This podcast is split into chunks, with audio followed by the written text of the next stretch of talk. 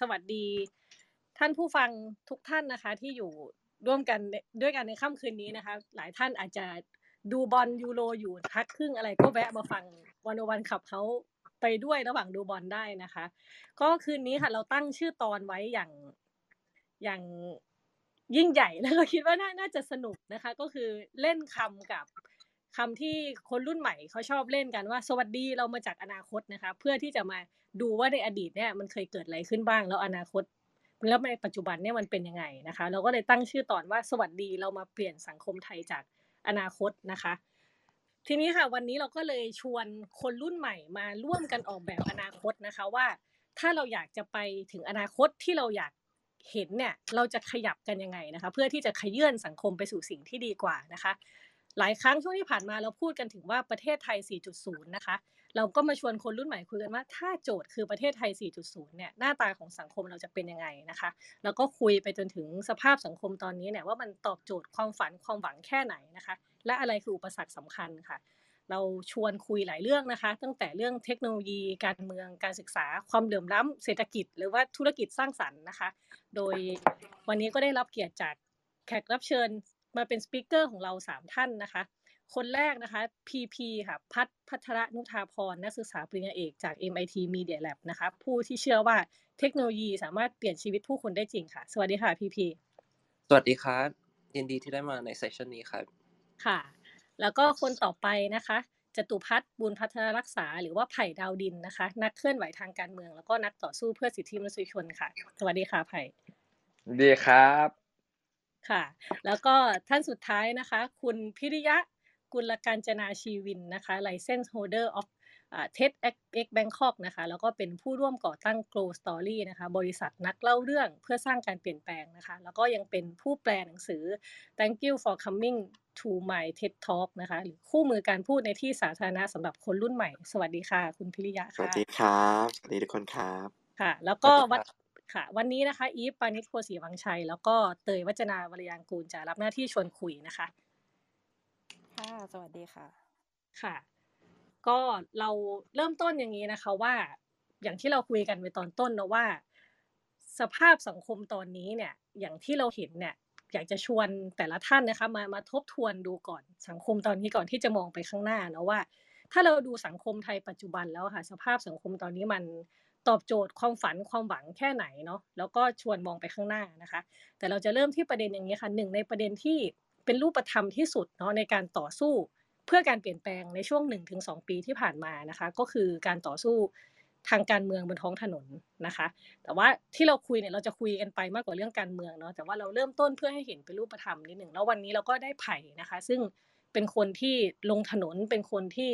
ต่อสู้ทางการเมืองมา เป็นระยะเวลายาวนานนะคะ ก็เลยจะชวนไผ่คุยอย่างนี้ว่า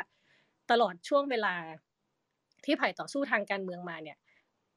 ไผ่ตกผลึกอะไรบ้างนะคะ ในเรื่องการต่อสู้เพื่อเพื่อสร้างความเปลี่ยนแปลงเนาะมองสถานการณ์ตอนนี้เห็นยังไง แล้วดูว่าเราจะก้าวต่อยังไง เพื่อที่จะ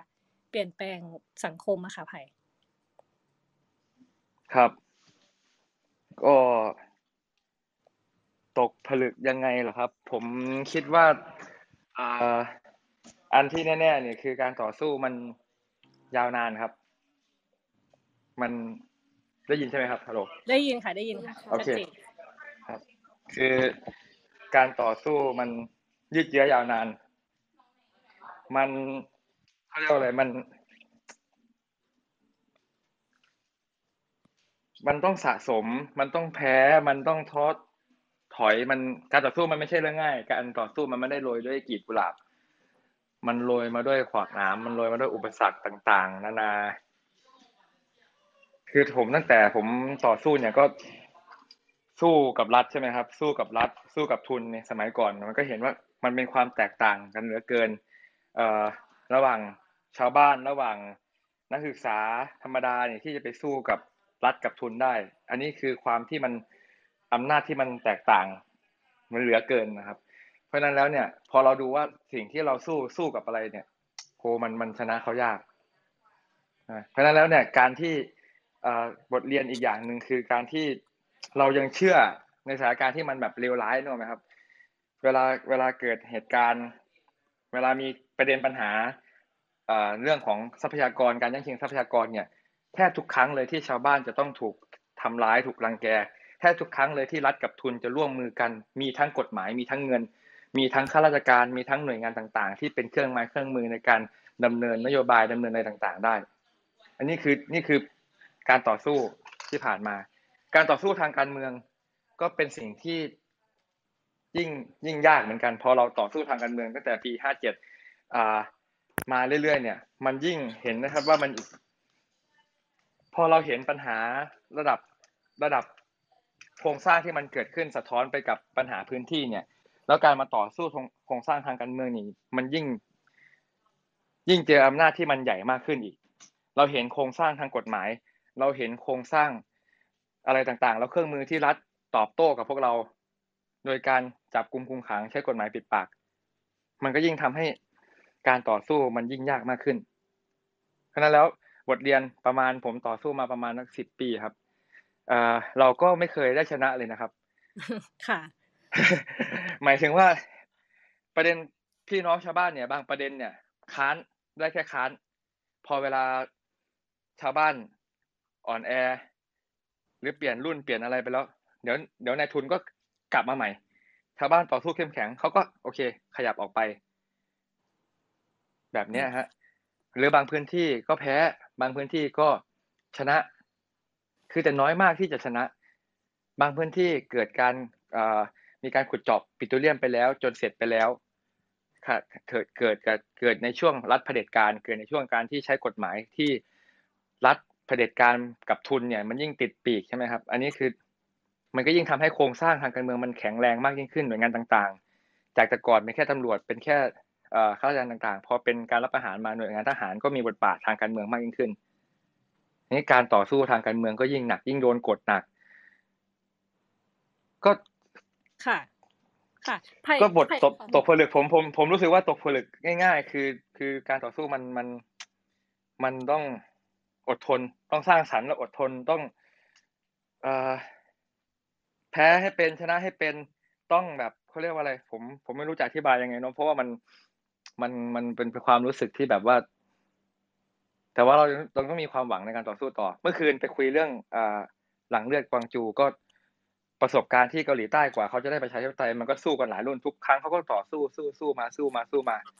ผมก็คิดว่า บทเรียนการต่อสู้ก็แบบนี้แหละครับ มันก็เชื่อในการต่อสู้แล้วก็สู้ไป มนุษย์ที่ยังอยู่ก็สู้สู้ไป จะชนะเมื่อไหร่ไม่รู้ก็สู้ไปจะแพ้บ้างจะหมดความหวังบ้างจะท้อถอยบ้างก็สู้ไป การต่อสู้มันก็ต้องสู้ต่อไปครับ ประมาณนี้เบื้องต้นค่ะถ้าถามถึงว่าที่เอ่อไผ่ที่ตั้งแต่สู้มากับกลุ่มดาวดินทำงานกับชุมชนมาเยอะต่อสู้เรื่อง การใช้ทรัพยากรธรรมชาติ เรื่องทรัพยากรในชุมชนไผ่มองว่าหัวใจของปัญหาพวกเนี้ยมันคืออะไรแล้วที่ผ่านมาในการต่อสู้เรามีการเปลี่ยนแปลงปรับตัวยังไงบ้างคะก็หัวใจของปัญหาพวกนี้คือโครงสร้างทางการเมืองครับ คือการเมืองเนี่ยมันเราไม่ยุ่งกับการเมืองการเมืองมันก็มายุ่งกับเรานะชาวบ้านนี่ไม่ได้ยุ่งกับการเมืองแต่ การเมืองต่างๆ ก็มายุ่งกับชาวบ้านค่ะ คือมันมันเห็นได้ว่าโครงสร้างทางการเมืองที่มันไม่เป็นธรรมต่าง ๆ เนี่ยมันส่งผลกระทบส่งผลกระทบถึงทุกชนชั้น ไม่ว่าคุณจะอยู่ไกลปืนเที่ยงจากรัฐอำนาจส่วนกลาง แต่ความอ่าไม่เป็นธรรมทางโครงสร้างทางการเมืองเนี่ยมันส่งผลถึงทุกคน ในขณะที่การพัฒนาเนี่ย ไม่ไม่เท่าเทียมนะ มีความเหลื่อมล้ำระหว่างส่วนกลางกับภูมิภาค แต่ขณะเดียวกันการใช้กฎหมายปิดปาก การดำเนินนโยบายต่างๆ ที่ไม่ฟังเสียงประชาชนเกิดขึ้นทุกที่ อันนี้คือผมรู้สึกว่ามันมันเป็นรูปธรรม รูปธรรมที่เห็นชัดว่าไอเนี่ยเวลาเราพูดถึงว่าไอการเมืองเราพูดถึงโครงสร้างทางการเมืองเนี่ยไอรูปธรรมมันคืออย่างเนี้ยไอโครงสร้างทางการเมืองไม่เป็นธรรมมันส่งผลให้เกิดนโยบายที่ไม่ฟังเสียงประชาชนไอโครงสร้างที่ไม่เป็นธรรม มันส่งผลให้ไอ้กฎหมายเนี่ยถูกบังคับใช้ที่ไม่เป็นธรรมด้วย ไอ้โครงสร้างการไม่มีส่วนร่วม การเมืองที่ไม่ฟังเสียงประชาชน มันก็ส่งผลกระทบถึงชีวิตของประชาชนที่อยู่ในพื้นที่ สิทธิต่างๆสิทธิที่จะมีอากาศที่ดี สิทธิที่จะมีชีวิตที่ดี สิทธิต่างๆขั้นพื้นฐานก็ไม่ได้ถูกรับรอง ค่ะ เพราะฉะนั้นแล้วผมผมเพื่อว่าปัญหาเชิงโครงสร้างการต่อสู้เรื่องทรัพยากรต่างๆ ประเด็นเรื่องที่ดิน ประเด็นเรื่องเขื่อนประเด็นเรื่องเหมืองประเด็นต่างๆมันก็เกี่ยวข้องกับการเมืองเกี่ยวข้องกับนโยบายส่วนกลางเกี่ยวข้องกับการใช้อำนาจครับ ค่ะโอเคขอบคุณไผ่มากนะคะ เมื่อกี้เราเราฟังไปเนาะเราจะเห็นว่าปัญหาการเมืองเนี่ยเชื่อมโยงกับชีวิตคนในหลายระดับนะคะ แล้วก็มันดูจะเป็นปัญหาเชิงโครงสร้างที่คนตัวเล็ก ๆ ก็ดูยากที่จะแก้ปัญหานะคะ ทีนี้เนี่ยเมื่อกี้เราคุยเรื่องการเมืองกับไผ่แล้วเนาะอยากจะชวนพีพีคุยค่ะในฐานะที่ เป็นคนที่คลุกคลีอยู่ในแวดวงวิทยาศาสตร์นะคะ อยู่ใน MIT Media Lab นะคะ ซึ่งเรียกว่าเป็นศูนย์รวมคนเก่งเรื่องวิทยาศาสตร์เทคโนโลยี นวัตกรรมใหม่ ๆ ของโลกนะคะ ทีนี้เนี่ยพีพีก็ทำมีการร่วมไปทำงานออกแบบเทคโนโลยีที่มีประโยชน์ต่อผู้คนหลายอย่างนะคะ เช่นออกแบบการรูปแบบการฉีดวัคซีน หรือว่ามีการคิดค้นนวัตกรรมเพื่อทำให้ชีวิตคนดีขึ้นนะคะ แต่ว่าทีนี้ถ้าชวนพีพีมามองเรื่องการเคลื่อนไหวทางการเมืองแล้วว่า เราจะสามารถใช้เทคโนโลยีทำอะไรใหม่ ๆ ได้บ้างไหม เวลาเราคิดว่าโอ้โหต่อสู้มาตั้งหลายรูปแบบมันมันดูเหมือนจะไม่เห็นชัยชนะเลยหรือมันดูยากเหลือเกินอย่างเงี้ยค่ะพีพีดูแล้วมันมีวิธีคิดทางการต่อสู้ทางการเมืองใหม่ ๆ บ้างไหมคะครับเอ่อขอบคุณมากครับ พี่ว่าอันดับแรกก็คือว่าในทุกๆ ยุคอะครับมันก็จะมีการต่อสู้ทางอุดมการณ์ต่อสู้ทางความคิดของคน ประโยคหนึ่งที่พี่ชอบมากจากนักเขียนนิยายนวนิยายวิทยาศาสตร์เออร์ซูลเลเกวนคือเขาบอกว่าเราเนี่ยไม่สามารถจะซื้อหรือ import การปฏิวัติหรือการเปลี่ยนแปลงได้ แต่ว่าเราต้องสร้างมันขึ้นมาด้วยตัวเองครับซึ่งตรงนี้พี่ว่ามันเป็นมันเป็นสิ่งที่สำคัญมากๆ คราวนี้พอเราอยู่ในโลกเทคโนโลยีอะครับข้อมูลที่มันเกิดการ เคลื่อนไหวกัน หรือว่าข้อมูลที่มันเกิดการส่งต่อระหว่างหน่วยงานต่างๆ หรือแม้แต่คนด้วยกันเองน่ะมันเปลี่ยนวิธีการที่เราจะสามารถจะเอ่อเขาเรียกว่าอะไรแสดงออกทางทางการเมืองหรือว่าแสดงออกทางความคิดได้ ถ้าพี่พูดในบริบทโลกก็คือเราก็จะเห็นเอ่อการปฏิวัติต่างๆ อย่างเช่นเอ่อเอ่อในแบบอาหรับสปริงหรือว่าในในเอ่อแม้แต่ในอียิปต์ก็แล้วแต่ที่มีการใช้โซเชียลมีเดียเข้ามาสร้าง movement มากขึ้น หรือแม้แต่เอ่อบนเอ่อ การเคลื่อนไหวทางด้านสิทธิมนุษยธรรม อย่างเช่นการเคลื่อนไหวทางเพศอย่างกลุ่ม Me Too Movement เนี่ยก็เกิดมาจากเอ่อ Twitter หรือว่าโซเชียลมีเดียดังนั้นสิ่งที่มันน่าสนใจก็คือว่าก่อนหน้านี้เนี่ยการสื่อสารระหว่างประชาชนกับรัฐเนี่ยมันคือเราจะต้องแบบว่า broadcast ผ่านหน่วยงานที่เป็นหน่วยงานกระจายที่ที่รวมรวมศูนย์อำนาจอย่างอย่างรัฐบาลหรือว่า หน่วยงานต่างๆ ที่อยู่ภายใต้การควบคุมของรัฐแต่ปัจจุบันเนี่ยสื่อเนี่ยมันอยู่ในมือของทุกๆคน ซึ่งแน่นอนว่ามันก็มีพยความพยายามที่จะปิดเสียงของคนตัวเล็กๆอะครับอย่างอย่างที่ไผ่พูดถึง แต่ว่าในขณะเดียวกันมันก็มีโลกมันก็มีเทคโนโลยีใหม่ๆที่มันเปิดพรมแดน ให้การสื่อสารเนี่ยมันเป็นการสื่อสารที่มันไม่ใช่เป็นทางเดียวอีกต่อไป แล้วแล้วนอกจากนั้นเนี่ยมันยังมีความเป็น globalization หมายถึงว่า movement ที่เราทำอาจจะเป็นเรื่องของ local ว่าเออเรากำลัง เรียกร้องในไทย แต่ว่าจริงๆปมหลายๆปมปมหรือว่าประเด็นหลาย ๆประเด็นเนี่ยมันคือประเด็นที่มันมีความเป็นสากลมากๆอย่างเช่น การเรียกร้องเรื่องของการใช้ทรัพยากรธรรมชาติ หรือว่าการเคลื่อนไหวทางทางสำหรับลดการขุดขี่ทางเพศอะไรอย่างเงี้ยครับมันเป็นสิ่งที่มัน global มากๆบางครั้งเนี่ย ally หรือว่าpartner ที่อาจจะดีที่สุดอาจจะไม่ใช่จากในไทยอย่างเดียว แต่ว่าอาจจะไปถึงคนอื่น ๆ ที่กำลังเคลื่อนไหวประเด็นนี้เหมือนกันในในทั่วโลก ที่ MIT Media Lab เนี่ยอันนึงที่เราคิดอยู่เสมอก็คือ เราพยายามจะสร้างเทคโนโลยีที่ empower คนคือทำให้คนเนี่ยมีพลังในการที่จะ voice เสียงของตัวเอง สามารถจะแสดงออกความเป็นตัวตน แล้วก็สามารถที่จะแสดงความคิดแล้วก็จุดยืน ไม่ใช่แค่การเมืองอย่างเดียว แต่ว่าเรื่องของการใช้ชีวิตแล้วก็ประเด็นต่างๆ ได้ มันก็มีกลุ่มวิจัยอย่างเช่นกลุ่มที่ชื่อว่า Civic Media ที่ MIT Media Lab ที่พยายามจะสร้างเทคโนโลยีเพื่อประชาธิปไตย หรือว่าสร้างเทคโนโลยีที่ empower ให้เสียงของคนเนี่ยมันได้ยินมากขึ้น เขาก็มีโปรเจกต์อย่างเช่น การศึกษาเรื่องของความเหลื่อมล้ำที่มันเกิดขึ้นจาก AI อย่างเช่น ปัจจุบันเนี่ยเราเริ่มเอา AI เข้ามาใช้ในการแบบว่าวิเคราะห์ว่าเออคนคนนี้มีแนวโน้มจะทำความผิดหรือเปล่า หรือว่าคนคนนี้เอ่อเอ่เป็นกลุ่มเสี่ยงที่จะประกอบอาชญากรรมหรือเปล่า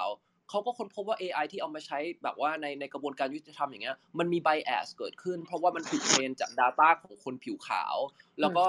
มันก็เทรนจาก Data ของประวัติศาสตร์อเมริกัน ซึ่งมันมีการกดขี่มาตลอด ดังนั้นเทคโนโลยีเนี่ยมันก็มีการ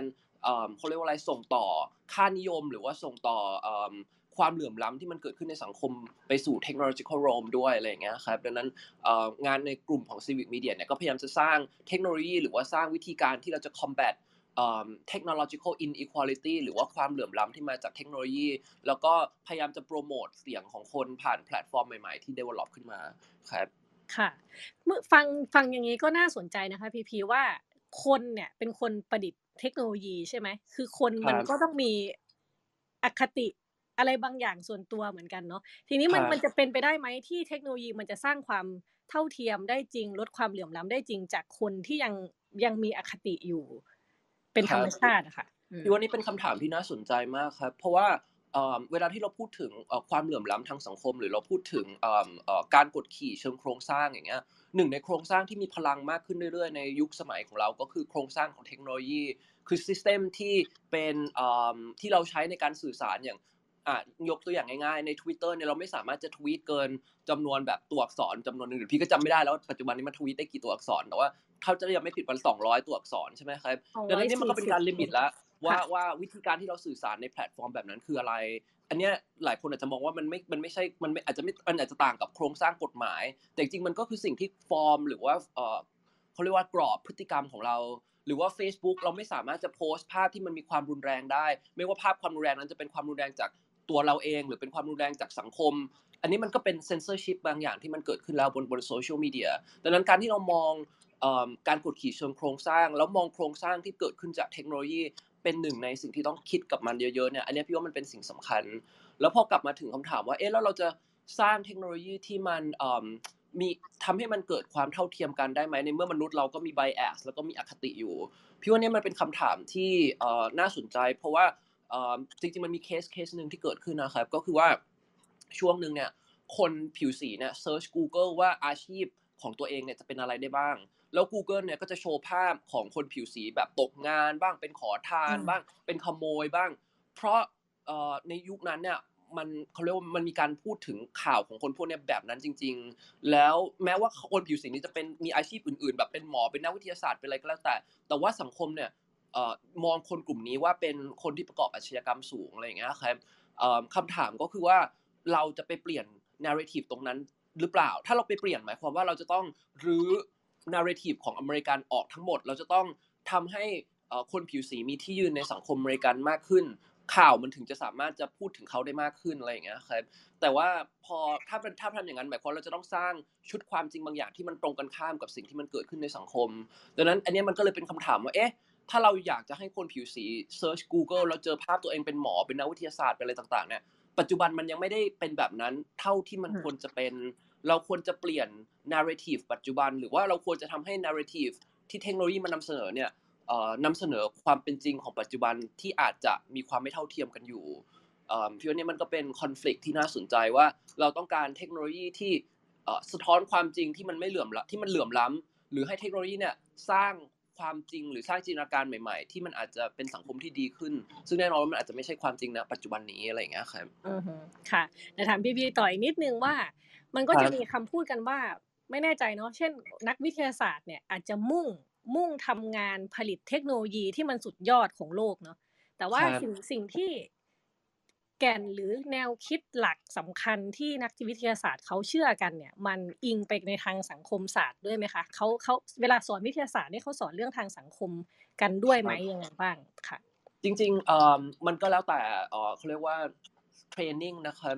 พี่เนี่ยเพิ่นได้ตอนตอนปริญญาตรีเนี่ยได้เรียนวิชา Technology and Society แล้วเราก็พูดถึงทฤษฎีหลายทฤษฎีมากว่าเทคโนโลยีเนี่ยมันโยงกับสังคมยังไง อย่างเช่นมันก็จะมีพวกที่เชื่อว่าเทคโนโลยีเนี่ย drive สังคมก็เป็นแบบ techno determinism คือถ้าเทคโนโลยีดีมันก็จะทำให้สังคมดีขึ้นมาเอง เขาก็จะยกตัวอย่างอย่างเช่น พอ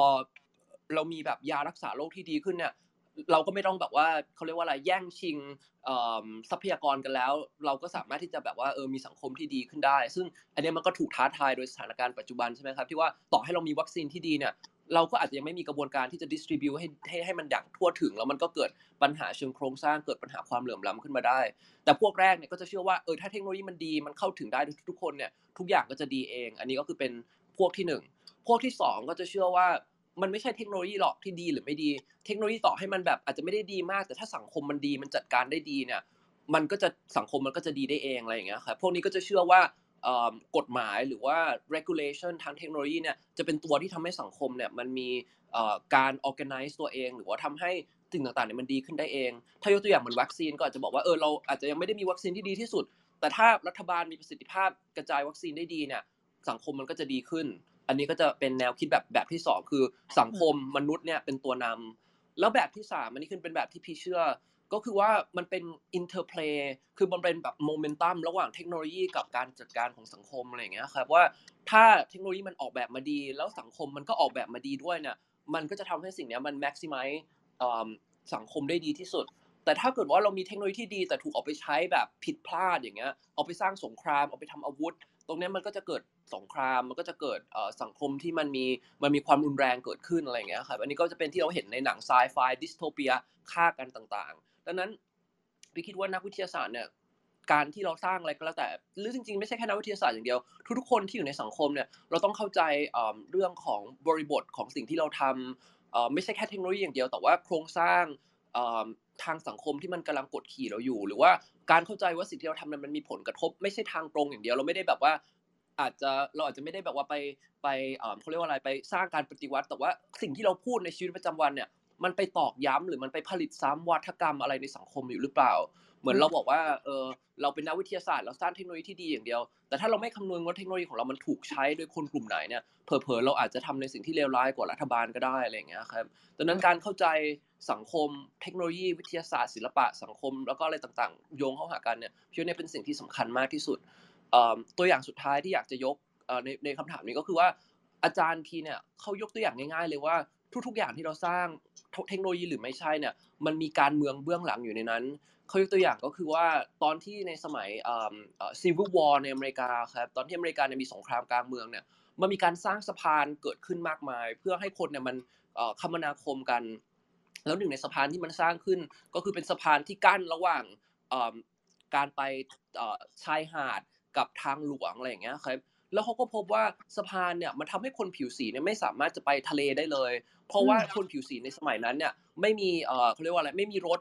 ที่สามารถจะเป็นรถส่วนตัวไปได้ต้องนั่งรถบัส แล้วรถบัสเนี่ยมันไม่สามารถจะเคลื่อนผ่านไอ้สะพานอันนี้ได้เพราะสะพานมันเตี้ยใช่ไหมครับดังนั้นเนี่ยมันก็ช่วยเห็นแล้วว่าเทคโนโลยีง่ายๆ อย่างสะพานเนี่ยก็สามารถสร้างการกีดกันทางสังคม แล้วก็ทำให้เกิดความเหลื่อมล้ำได้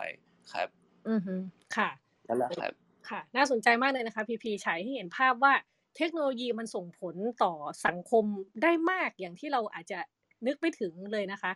ทีนี้ค่ะขยับขยับมาที่คุณพิริยะนะคะ คุณพิริยะเนี่ยก็เป็นคนที่ทำธุรกิจด้วยเนาะแล้วก็ธุรกิจเนี่ยก็ว่าด้วยเรื่องการที่เชื่อว่าเรื่องเล่าเนี่ยจะเปลี่ยนสังคมได้นะคะ ทีนี้เนี่ยก็เลยอยากจะชวนคุณพิริยะคุยค่ะในในฐานะคนที่ ทำธุรกิจนะคะ แล้วก็เชื่อในเรื่องความสร้างสรรค์ด้วยเนาะที่จะทำให้ธุรกิจมันเดินหน้าไปได้นะคะ เมื่อกี้เราฟังเรื่องการเมืองจากไผ่ไปแล้ว เราฟังเรื่องเทคโนโลยีจากพีพีไปแล้ว อยากชวนคุณพิริยะมาคุยเรื่องธุรกิจค่ะ ธุรกิจในยุคเศรษฐกิจสร้างสรรค์นะคะว่า ตอนนี้มันเป็นยังไงบ้าง ทุกคนต้องแข่งกันครีเอทีฟกันทั้งหมดเลย แล้วตอนนี้มันมันไปไหวยังไงไหมยังไง สถานการณ์มันเป็นยังไงในโลกยุคปัจจุบันค่ะอืมโอเคครับก็ ต้องออกตัวก่อนว่าอาจจะไม่ใช่เป็นคนที่เก่งธุรกิจเต็มตัวขนาดนั้นเนาะแต่อาจจะพูดในในแง่มุมที่ run ธุรกิจ แล้วก็ได้พูดคุยกับเพื่อนๆพี่ๆในวงการบ้างนะครับพี่รู้สึกว่าหลังจากนี้ครับ ถ้าธุรกิจไหนไม่ปรับตัวโดยเฉพาะปรับสิ่งที่เรียกว่าวัฒนธรรมองค์กรนะครับ น่าจะไม่รอดเรามักจะเห็นคำที่ภาคธุรกิจช่วงนี้พูดกันบ่อยมากเลยนะคือ digital transformation นะครับ แล้วก็ พอพอพอพอเห่อเรื่องนี้หรือว่าพูดถึงเรื่องนี้การหยิบ AI หรือ Big Data เข้ามาในการทำงานเนี่ยหลาย ๆ ธุรกิจหลาย ๆ องค์กรที่ที่พี่มีโอกาสได้เข้าเข้าไปทำงานด้วยครับก็จะพบว่าเราดิจิทัลอย่างเดียวไม่พอแล้ว เราต้องเราต้องฮิวแมนไนซ์ด้วยคือเราต้องเปลี่ยนแปลงคนด้วย เพราะฉะนั้นเรื่องที่หลาย ๆ คนเจออยู่คือเรื่อง culture transformation ครับ เราพบว่าไอ้ความเป็นเผด็จการ ความเป็นอนุรักษ์นิยมเนี่ยมันไม่ได้อยู่ในแค่แวดวงการเมือง ไม่ได้อยู่ในแค่บาง วงการอย่างในวงข้าราชการหรือในในระบบการศึกษาที่เราเห็นกันเพียงเดียวเนาะเราก็จะเห็นว่ามันมีความเป็นอนุรักษ์นิยมในที่ทำงานด้วยนะครับเราก็เห็นวิธีการทำงานในในบริษัทที่ traditional มากๆเนี่ยเขาก็จะมีความไซโลนะเจ้านายบอกยังไงประชุมหัวโต๊ะก็ต้องทำตามผู้ใหญ่บอก หรือว่าเป็นเด็กก็ทำงานเล็กๆ น้อยๆ ไปอย่าตั้งคำถามอย่าแหกกฎนะครับนี่คือนี่คือสิ่งที่เป็นอนุรักษ์นิยม วัฒนธรรมแบบอนุรักษ์นิยมในที่ทำงาน ซึ่งเราเห็นว่าในช่วงนี้ธุรกิจที่อยากจะรอดธุรกิจที่อยากจะผ่านช่วงวิกฤตนี้ไปให้ได้นะครับแล้วก็เจอโควิดเร่งเข้าไปอีกเนี่ยก็จะเรียนรู้เรื่องต่างๆ เหล่านี้ทั้งเรื่อง design thinking เนาะเริ่มจากการ empathize เข้าใจ user นะครับไอเดียต่างๆ หรือว่าการเป็น agile การเป็น lean ซึ่งทั้งหมดเนี่ยสำหรับพี่นะครับมันมีความเป็น ประชาธิปไตยสูงมาก มันคือการรับฟังเสียงของผู้คนรับฟังเสียงของของผู้ใช้งานหรือว่าเชื่อว่าไอเดียจากคนในองค์กร ไม่ว่าจะอยู่ตำแหน่งไหน ไม่ว่าจะมีวัยวุฒิไหนเนี่ยสามารถเป็นสิ่งที่จะพาให้ธุรกิจเนี่ยเติบโตไปข้างหน้าได้ เพราะฉะนั้นเราจะเริ่มเห็นแล้วว่าองค์กรไหนเนี่ยนะครับที่ไม่มีพื้นที่ให้กับคนรุ่นใหม่ได้ได้ออกเสียง ไม่ได้รับฟังเสียงของคอน sumer จริง ๆ ใช้เส้นสายหรือว่าหรือว่าใช้วัฒนธรรมเดิมๆในการทำงานนะครับ เราก็จะเริ่มเห็นการเติบโตที่น้อยลงนะครับ หรือว่าเราก็จะเริ่มเห็นคนรุ่นใหม่เนี่ยที่เขาออกมาข้างนอกมากขึ้นคนทำธุรกิจหลายๆคนจะเริ่มบ่นว่าเด็กสมัยใหม่ไม่ทนเลย เด็กสมัยสมัยทำไมแบบจับจดไม่ไม่อดทนเหมือนรุ่นเขาเนาะผมผมว่าหลังจากที่ได้คุยกับน้องๆหลายๆคนก็พบว่าเขาไม่มีความจำเป็นต้องต้องทนกับระบอบหรือวิธีคิดแบบเดิมๆครับในเมื่อเขาเขารู้ว่าตัวเองมีศักยภาพอยู่เนี่ยเขาก็กระโดดออกมาทำสตาร์ทอัพเขาก็กระโดดออกมาเล่น ดีฟาเล่นคริปโต หรือว่าหาช่องทางอื่น ๆ ที่ที่เขารู้สึกว่าศักยภาพเขาสามารถทำได้ หรือแม้แต่กระทั่งถ้าถ้าเศรษฐกิจภาพรวมไม่เอื้ออย่างเช่นระบบเศรษฐกิจแบบประเทศไทยเนี่ยก็จะเห็นว่ามันเริ่มไปถึงจุดที่เขาเริ่มไม่ได้ออกจากแค่องค์กรหนึ่งไปอีกองค์กรหนึ่งแล้วเขาเริ่มตั้งคำถามว่าเราควรจะอยู่ในประเทศนี้ต่อไปหรือเปล่า เราไปใช้ศักยภาพของเราสร้างงาน สร้างอาชีพสร้างรายได้ ดูแลครอบครัว หรือใช้ศักยภาพความคิดสร้างสรรค์ของตัวเองให้เต็มที่เนี่ยในประเทศอื่นที่เขาเปิดรับ ความคิดสร้างสรรค์ของคนหรือเปล่า ซึ่งซึ่งผมเชื่อว่าคนไทยเนี่ยความคิดสร้างสรรค์ไม่แพ้ไม่แพ้ใครเราก็จะเห็นครีเอทีฟที่ได้รับรางวัลต่างๆ มากมายนะครับ คนทำงานศิลปะที่ได้รับรางวัลต่างๆ มากมาย ก็เลยพบว่าจริง ๆ แล้วผมรู้สึกว่าตอนนี้ครับความเป็นประชาธิปไตยเนี่ยมันมันเริ่มมันเริ่มคืบคลานลงไปในในแวดวงธุรกิจอย่างชัดเจนขึ้นนะครับ อันนี้ในในภาพรวมของของธุรกิจในหลาย ๆ วงการเลยนะครับแต่ถ้าเกิดครับ ตอบคำถามในมุมของธุรกิจสร้างสรรค์ที่ที่โดยนิยามปกติธุรกิจ ศิลปะดนตรี event exhibition ต่างๆเนี่ยนะครับ ก็ต้องพบว่าหนักมากๆเนาะเพื่อนๆ พี่ๆ ในวงการก็นอกจากจะเจอพิษโควิดเข้าไปแล้วเนี่ย เราพบว่ารัฐเองไม่ไม่ได้เคยเข้ามาดูแลในแวดวงเหล่านี้อยู่แล้วเนาะศิลปะที่รัฐสนับสนุนก็เป็นก็เป็นศิลปะแบบขนบเดิมต่าง ๆ เนี่ยทั้งที่เราเริ่มเห็นว่าจริงๆแล้ว วงการวงการสร้างสารรค์ไทยนะครับอย่างเช่นยกตัวอย่างอันนึงจะชัดเลยอย่างซีรีส์วายนะครับซีรีส์ที่ที่เป็น LGBTQ นะครับเออเป็นที่เป็นที่โด่งดังมากในต่างประเทศเนาะแบบคนจีนหลาย ๆ ประเทศที่เขาอยู่ในบริบททางโครงสร้างที่เขาทำคอนเทนต์แบบนี้ไม่ได้เนี่ยประเทศมุสลิมต่าง ๆ เนี่ยมากรีดมาเป็นแฟนดอมกับซีรีส์วายเมืองไทยเยอะมาก ผมก็ไปถามหลายๆคนเขาบอกเมืองไทยนี่มันจัดจ้านมันมีมันมีเทคนิคในการเล่าเรื่องที่เขารู้สึกว่าน่าสนใจ นี่แสดงเห็นว่าแล้วมันมีศักยภาพเยอะมาก แต่ด้วยด้วยโครงสร้างหรือว่าด้วยด้วยระบบอะไรหลายๆอย่าง มันไม่เอื้อให้ธุรกิจสร้างสรรค์เนี่ยเติบโตเท่าที่ควรครับอือค่ะ คุณพี่คะในในสังคมไทยเนาะมันก็มีคนรุ่นใหม่จำนวนมากที่อยากจะเป็นสตาร์ทอัพอยากจะเป็นผู้ประกอบการนะคะ ไม่ว่าจะเป็นธุรกิจสร้างสรรค์หรือธุรกิจอื่นๆเนาะแต่ว่าถ้าดูไปในตลาดแล้วไม่แน่ใจว่าคนที่อยากเป็นผู้ประกอบการสักแสนคนเนี่ยจะประสบความสำเร็จในธุรกิจตัวเองสักสักกี่คนนะคะ หลายคนก็บ่นว่า โหที่ไทยเนี่ย ธุรกิจเนี่ย ธุรกิจเก่าบริษัทใหญ่ ๆเขาอยู่ปูทางกันมา ตั้งแต่รุ่นพ่อกว่าจะประสบความสำเร็จได้นะคะแล้วก็มองไม่เห็นความหวังว่า เออ คนรุ่นใหม่ที่อยากจะเป็นเจ้าของกิจการที่ประสบความสำเร็จมันจะเป็นไปได้จริงในประเทศไทยนะคะ ก็เลยจะชวนคุณพี่มองไปข้างหน้าค่ะว่า สังคมแบบไหนที่ที่มันจะทำให้ธุรกิจ เอาเฉพาะธุรกิจสร้างสรรค์ก็ได้นะคะ มันมันไปต่อได้ เนื้อนาดินแบบไหนที่จะทำให้คนมันเติบโตได้ ในโลกที่ดูเหมือนว่ามันมันยากเหลือเกินในในตอนนี้ค่ะ อืม ถ้าถ้าจากมุมมองพีนะครับ พีคิดว่าอ่าลองลองลองชวนคิดถึงภาพเอ่อเนื้อนาดินหรือว่าสภาพแวดล้อมที่จะไม่เอื้อให้เกิดธุรกิจสร้างสรรค์แล้วกันครับ ถ้าย้อนไปดูในในพื้นที่ง่าย ๆ ที่จะที่จะปลูกควรจะเป็นที่ที่ปลูกฝังความสร้างสรรค์ของของมนุษย์เนาะโดยเฉพาะประชาชนชาวไทยนะก็คือโรงเรียนอย่างเงี้ยครับ เราจะเห็น คำหรือว่าวิธีการที่ดูแลยังไงก็ไม่เอื้อให้เกิดความคิดสร้างสรรค์หรือว่าหรือว่าความเป็น entrepreneurship ในในโรงเรียนไทยเท่าไหร่นะการให้เดินตามแถวเรียงกันไป ทุกเช้าต้องมาเข้าแถวรับฟังท็อปดาวมากๆเลยพออจะพูดอะไร ทุกคนก็ต้องอดทนฟังไม่ว่าจะแดดร้อนแค่ไหนหรือว่าครูก็จะพูดบ่อยๆว่าเดินจะแตกแถวจัดรองเท้าเป็นระเบียบเรียบร้อยผมทุกคนต้องเหมือนกันเนาะ มันเป็นมันเป็นวัฒนธรรมที่อย่างพี่เป็นเป็นทหารเกณฑ์มาก่อนนะก็จะเห็นว่าเนี่ยมันมันแทบจะ copy paste กันมาเลยในวิธีคิดเดียวกันนะครับในการยกมือขึ้นถามทีนึงเนี่ย ไม่ว่าจะในทหารเกณฑ์หรือว่าในโรงเรียนเนี่ย มันยากมากเลยนะมันมันแลกมากับความกล้าแล้วก็ราคาที่อาจจะโดนชี้หน้าด่าว่าแหลม หรือว่าโดนโดนผู้ฝึกหรือว่าครูฝึกสักคนทำอะไรบางอย่างกับเราเนี่ยอยู่เสมอนะเพราะฉะนั้นนี่คือนี่คือสิ่งที่ น่าจะไม่เอื้อต่อความคิดสร้างสรรค์แน่ๆครับ ไม่นับรวมถึงคอนเทนต์ต่างๆ ที่เราสอนเด็กๆเนาะคำแบบอย่าเป็นเด็กนอกข้อคือแค่แค่เปรียบเทียบว่าคุณเป็นเด็กในคอกอะคอกมันมีไว้สำหรับพี่ที่เข้าใจมันมีไว้ขังขังสัตว์ มันมีไว้เป็นเป็นคอกวัว เป็นคอกควายอะไรแบบนั้นนะครับ หรือว่าค่านิยมความเชื่อแบบรักวัวให้ผูกรักลูกให้ตีครับ เราเอาลูกตัวเองไปไปเปรียบกับ กับวัวกับควายครับ มันเพราะฉะนั้นมันมันมันมีสิ่งที่เราเราสั่งสอนกันมาเราบ่มเพาะกันมาอยู่ในพื้นที่แบบเนี้ยเยอะมาก เพราะฉะนั้นสำหรับพี่นะครับ ถ้าถ้าเรา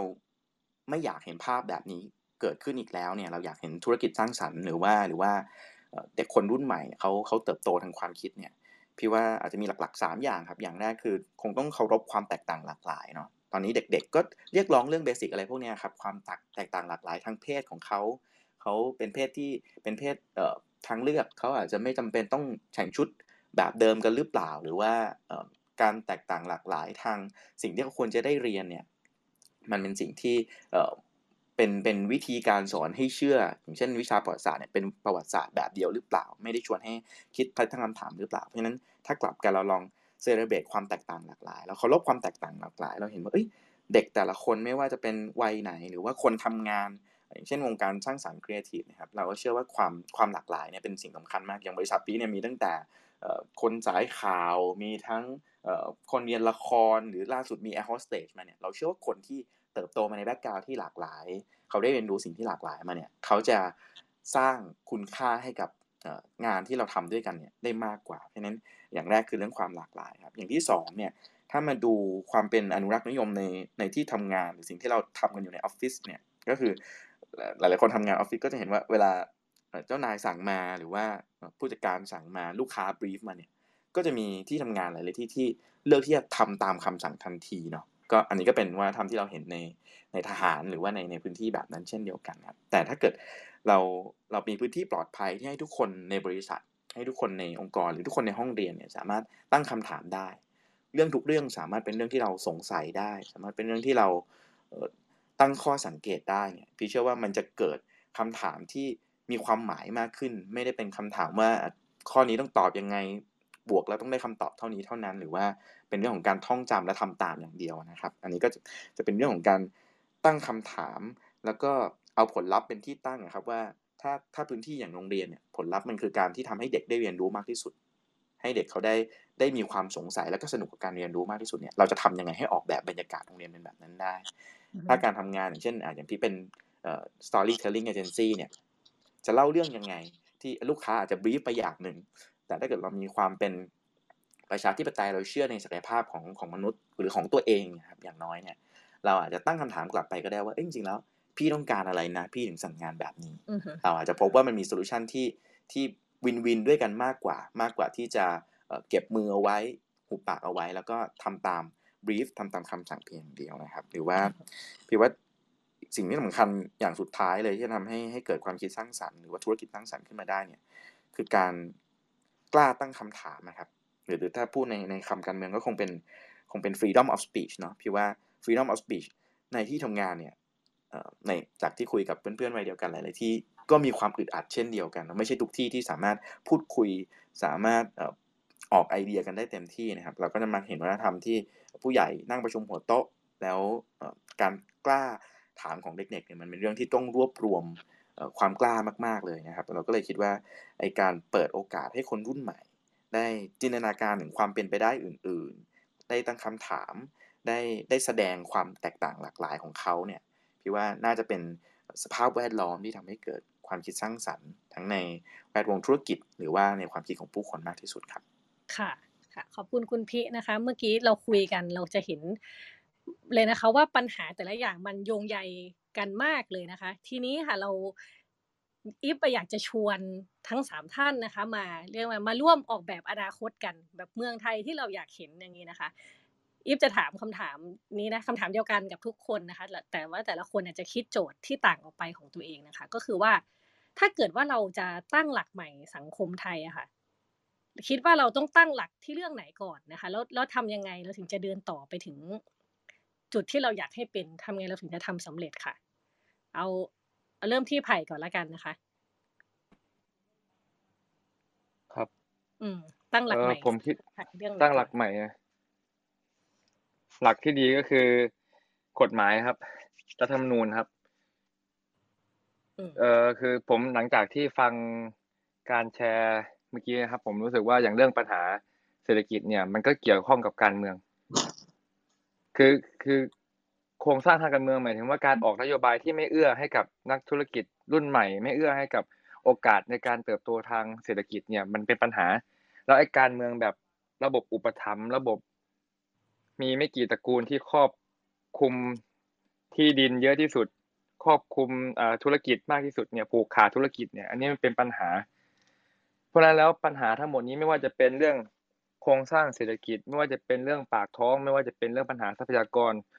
เอ่อเรื่องการศึกษาเรื่องอะไรต่างๆเนี่ยผมคิดว่ามันต้องมีหลัก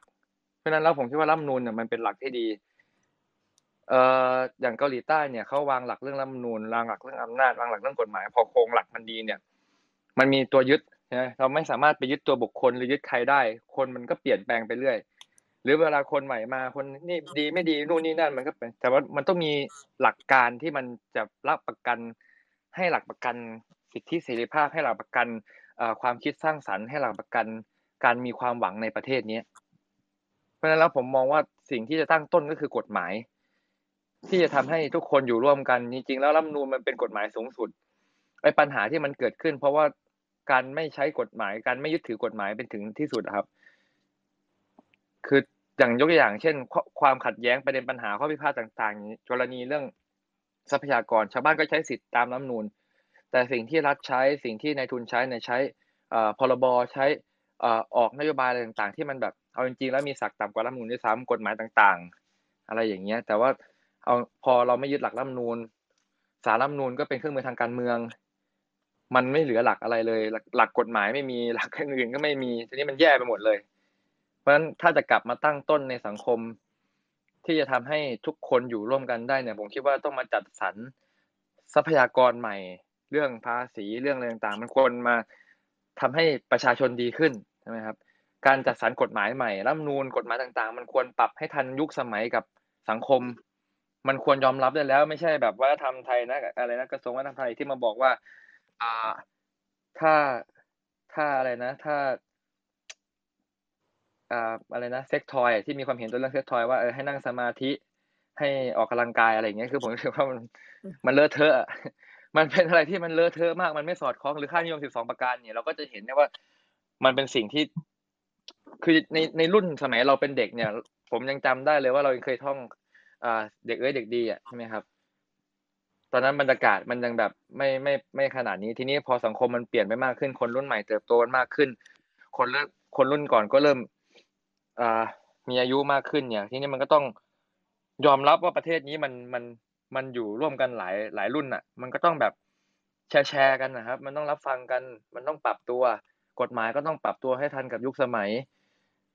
การ ออกแบบโครงสร้างทางการเมืองก็ต้องเป็นธรรมสำหรับทุกฝ่าย นักธุรกิจคนรุ่นใหม่คือคนควรที่จะมีโอกาสมีความหวังทำไม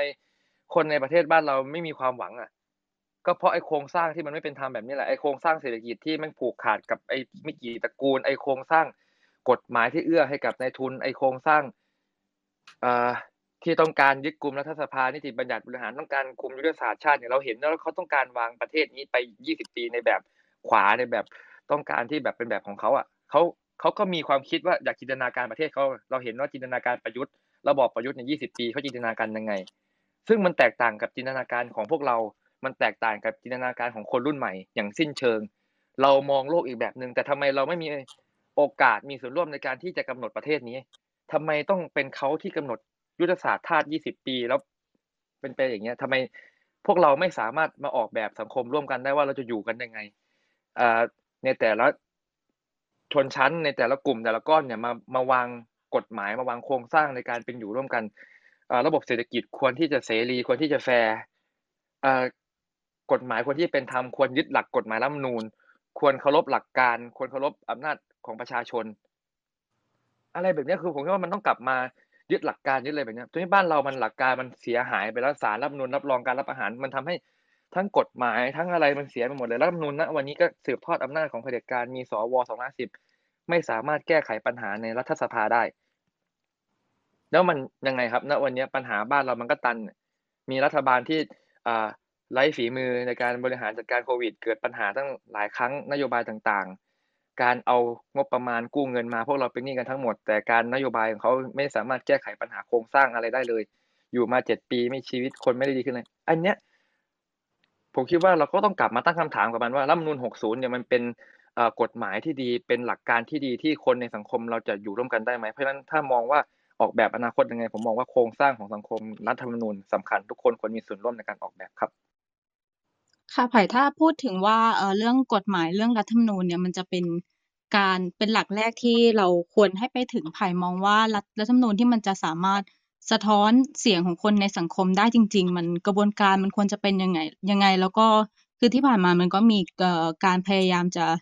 ให้ร่างรัฐธรรมนูญใหม่เนาะแต่ว่ามันก็ไม่สำเร็จทำยังไง เราถึงจะไปถึงจุดนั้นได้ค่ะ คือผมในในปี 40 เนี่ย ผมจำได้ว่าก็มีเคยมีการรณรงค์เรื่องรัฐธรรมนูญนะครับ ก่อนก่อนที่คนจะเอ่อเห็นความสำคัญในรัฐธรรมนูญเนี่ยในการวางหลักกฎหมายในรัฐธรรมนูญวางหลักการต่างๆในรัฐธรรมนูญเนี่ยมันก็ต้องใช้เวลาในการศึกษา คือคนไม่สามารถณวันเนี้ย คนรู้สึกว่ารัฐธรรมนูญมันไกลตัวรัฐธรรมนูญมันไม่สำคัญอ ย่างชาวบ้านเองที่ต่อสู้เนี่ยอ้างรัฐมนูญแต่สุดท้ายก็โดนโดนกฎหมายที่หลักต่ำกว่าชนะตลอดอย่างเงี้ย มันกฎหมายไม่ศักดิ์สิทธิ์แล้ว คนมันห่างไอ้รัฐมนูนคนไม่รู้รู้สึกว่าเฮ้ยมันไม่เกี่ยวกับเรารัฐมนูนคนรู้สึกว่าเฮ้ยมันไม่สามารถเป็นจริงได้ อันนี้ตอนแรกผมต้องคิดว่าต้องเปลี่ยนความเชื่อก่อน อันที่หนึ่งเราต้องเปลี่ยนความเชื่อว่าเฮ้ยรัฐธรรมนูญมันต้องเป็นของประชาชนรัฐธรรมนูญพวกเราต้องมีส่วนร่วมกฎหมายที่เป็นกฎหมายสูงสุดเนี่ย หลักการสูงสุดโครงสร้างของบ้านโครงสร้างของทางการเมืองเนี่ย พวกเราต้องช่วยกัน เพราะไม่มีใครมาปกป้องพวกเราเองนอกจากพวกเราเองอะ ถ้าชาวนาถ้าเกษตรกรไม่ออกมาเรียกร้องไม่ออกมา ใครจะทำแทนเขาอะใครจะออกมาพูดแทนเขาอะผู้แทนทำหน้าที่ตรงนี้ได้หรือเปล่าณวันนี้ทำไม่ได้เพราะกลไกรัฐสภามันก็ติดในระบอบประยุทธ์ เอ่อผมคิดว่าต้องไล่ระบอบประยุทธ์ออกไล่ประยุทธ์ออกจากนายกรัฐมนตรีไล่ประยุทธ์ออกจากการเมืองไล่ ไอ้นายพลต่างๆ ที่เข้าไปในธุรกิจเข้าไปในอะไรต่างๆ ออกจากการเมืองออกจากนี้ทั้งหมด รัฐธรรมนูญเอาออกไปด้วย คือนี่คือระบบแล้วก็เอ่อผมคิดว่ามันมีช่องทางเนาะผมไม่แน่ใจว่ายกตัวอย่างเช่น ในรัฐธรรมนูญเนี่ยที่มันยังพอมีหลักการไปเนี่ยเช่นเอ่อให้ประยุทธ์ออกไปเนี่ยล้างระบบประยุทธ์ออกไป แล้วก็มีการให้สสเนี่ยเลือกแคนดิเดตใช่ไหมครับแล้วก็สวห้ามออกเสียงอย่างเงี้ย เพื่อให้นายก ขึ้นมาเนี่ยแก้ไขรัฐมนูญมาร่างรัฐมนูญเนี่ยร่างทุกหมวดทุกมาตราให้ชวนคนออกมาระดมความคิดเห็นกัน สร้างการมีส่วนร่วมทำประชามติ คือมันต้องมีบรรยากาศแบบเนี้ย ในแต่ละกลุ่มในแต่ละชนออกมามีส่วนร่วมออกมาเสนอกัน สร้างบรรยากาศของการมีส่วนร่วมกันในรัฐมนูญให้ทุกคนรู้สึกว่าเฮ้ยนี่เป็นกฎหมายของทุกคนนะ ทุกคนออกแบบเพื่อที่จะอยู่ร่วมกันนะมันคือกติกามันคือข้อตกลงร่วมกันของพวกเรานะ แล้วก็ ประชามติจะอะไรว่ากันไปเลือกตั้งเข้าสู่ระบบปกติ ให้กลไกรัฐสภาไปได้ อะไรอย่างเงี้ยผมคิดว่ามันต้องเปิดช่องทางนะวันนี้ทางมันตัน เรามามองดูว่าทางมันจะไปทางไหน เราจะแก้ไขรัฐมนูญยังไงในเมื่อกลไกรัฐสภามันเป็นอ่าระบอบเผด็จการอย่างนี้อยู่มีกลไกสวสองร้อยห้าสิบมีพรรครวมรัฐบาลอีกมีคนที่โกหกหลอกลวงเลยตั้งเยอะตั้งแยะ อะไรอย่างเงี้ยครับ มันมันจะเป็นไปได้ยังไงไอ้กลไกบริหารนะวันนี้เราดูประยุทธ์จันโอชาสิครับ บริหารประเทศอย่างเงี้ยพังมาขนาดเนี้ย แล้วตุลาการเนี้ยครับ อย่างที่บอกว่า คือถ้าเรามีถ้าถ้าสามสามหลักอำนาจเนี้ยมันถ่วงดุลกันหรืออยู่ในหลักการมันก็จะไม่มีปัญหา แต่ตุลาการก็รับรองอำนาจรัฐประหาร พวกเราเคยยื่นฟ้องมาตราหนึ่งสามแบบประยุทธ์เป็นกบฏศาลไม่รับรองความว่าศาลก็รองรับการรับประหารศาลรัฐมนูญรองรับการรับประหารเนี่ย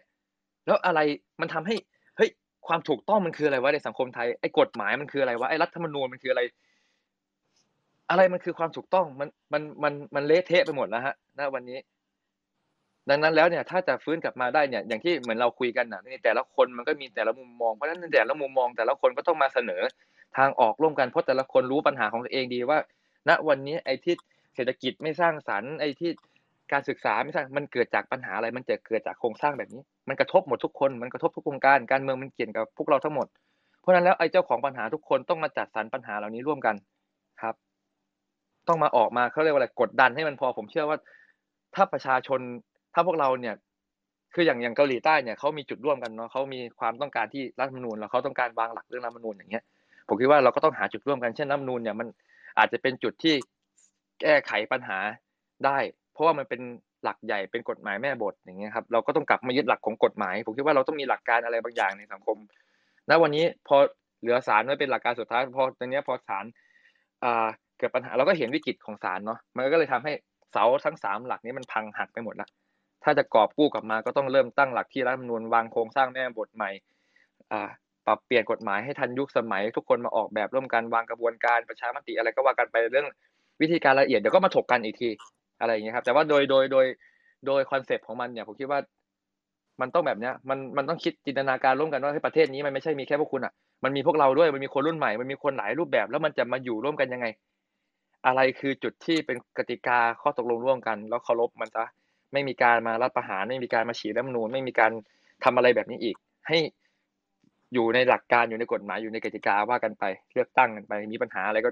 แข่งกันทางการเมืองอะไรคือมันต้องสู้ในกติกาครับ มันต้องบรรยากาศนี้คือบรรยากาศที่เป็นบรรยากาศปกติที่สุดนะที่ประเทศเราควรมีตั้งนานแล้วแต่ประเทศเราก็วนลูปมาแบบนี้เพราะฉะนั้นถ้ามันเริ่มจากบรรทัดฐานการเมืองแบบนี้มันทำให้เออทุกคนเอ่อ มาแสดงออกได้ เพราะบรรยากาศแบบประยุทธ์อย่างเงี้ยใครแสดงออกโดนจับโดนอะไร ผมคิดว่าบรรยากาศแบบนี้มันไม่ได้นำพาให้ทุกคนอยากมีส่วนร่วมในการที่จะแก้ไขรัฐนูนทุกคนที่จะเขียนรัฐนูนเพื่อที่จะอยู่ด้วยกัน มันจะทำให้กฎหมาย ทุกคนไม่เคารพกฎหมาย แต่ถ้าเราทำให้กฎหมายเป็นของทุกคน ทุกคนร่วมกันออกแบบ แล้วทุกคนจะเคารพกฎหมายนี่เองครับ ค่ะถ้ามองจากสภาพสังคมไทยในตอนนี้ไผ่ก็คิดว่าการตั้งหลักเนี่ยมันต้องเริ่มที่รัฐธรรมนูญใช่ไหมคะแต่ว่าถ้าอยากมอง อนาคต ข้างหน้า ถ้ามันผ่านเรื่องรัฐธรรมนูญไปแล้ว ไผ่มองว่า องค์ประกอบในสังคมเนี่ยมันควรจะมีอะไรบ้างเพื่อให้เราสามารถจะมีการเมืองที่ดีที่อบรับทุกคนได้ค่ะ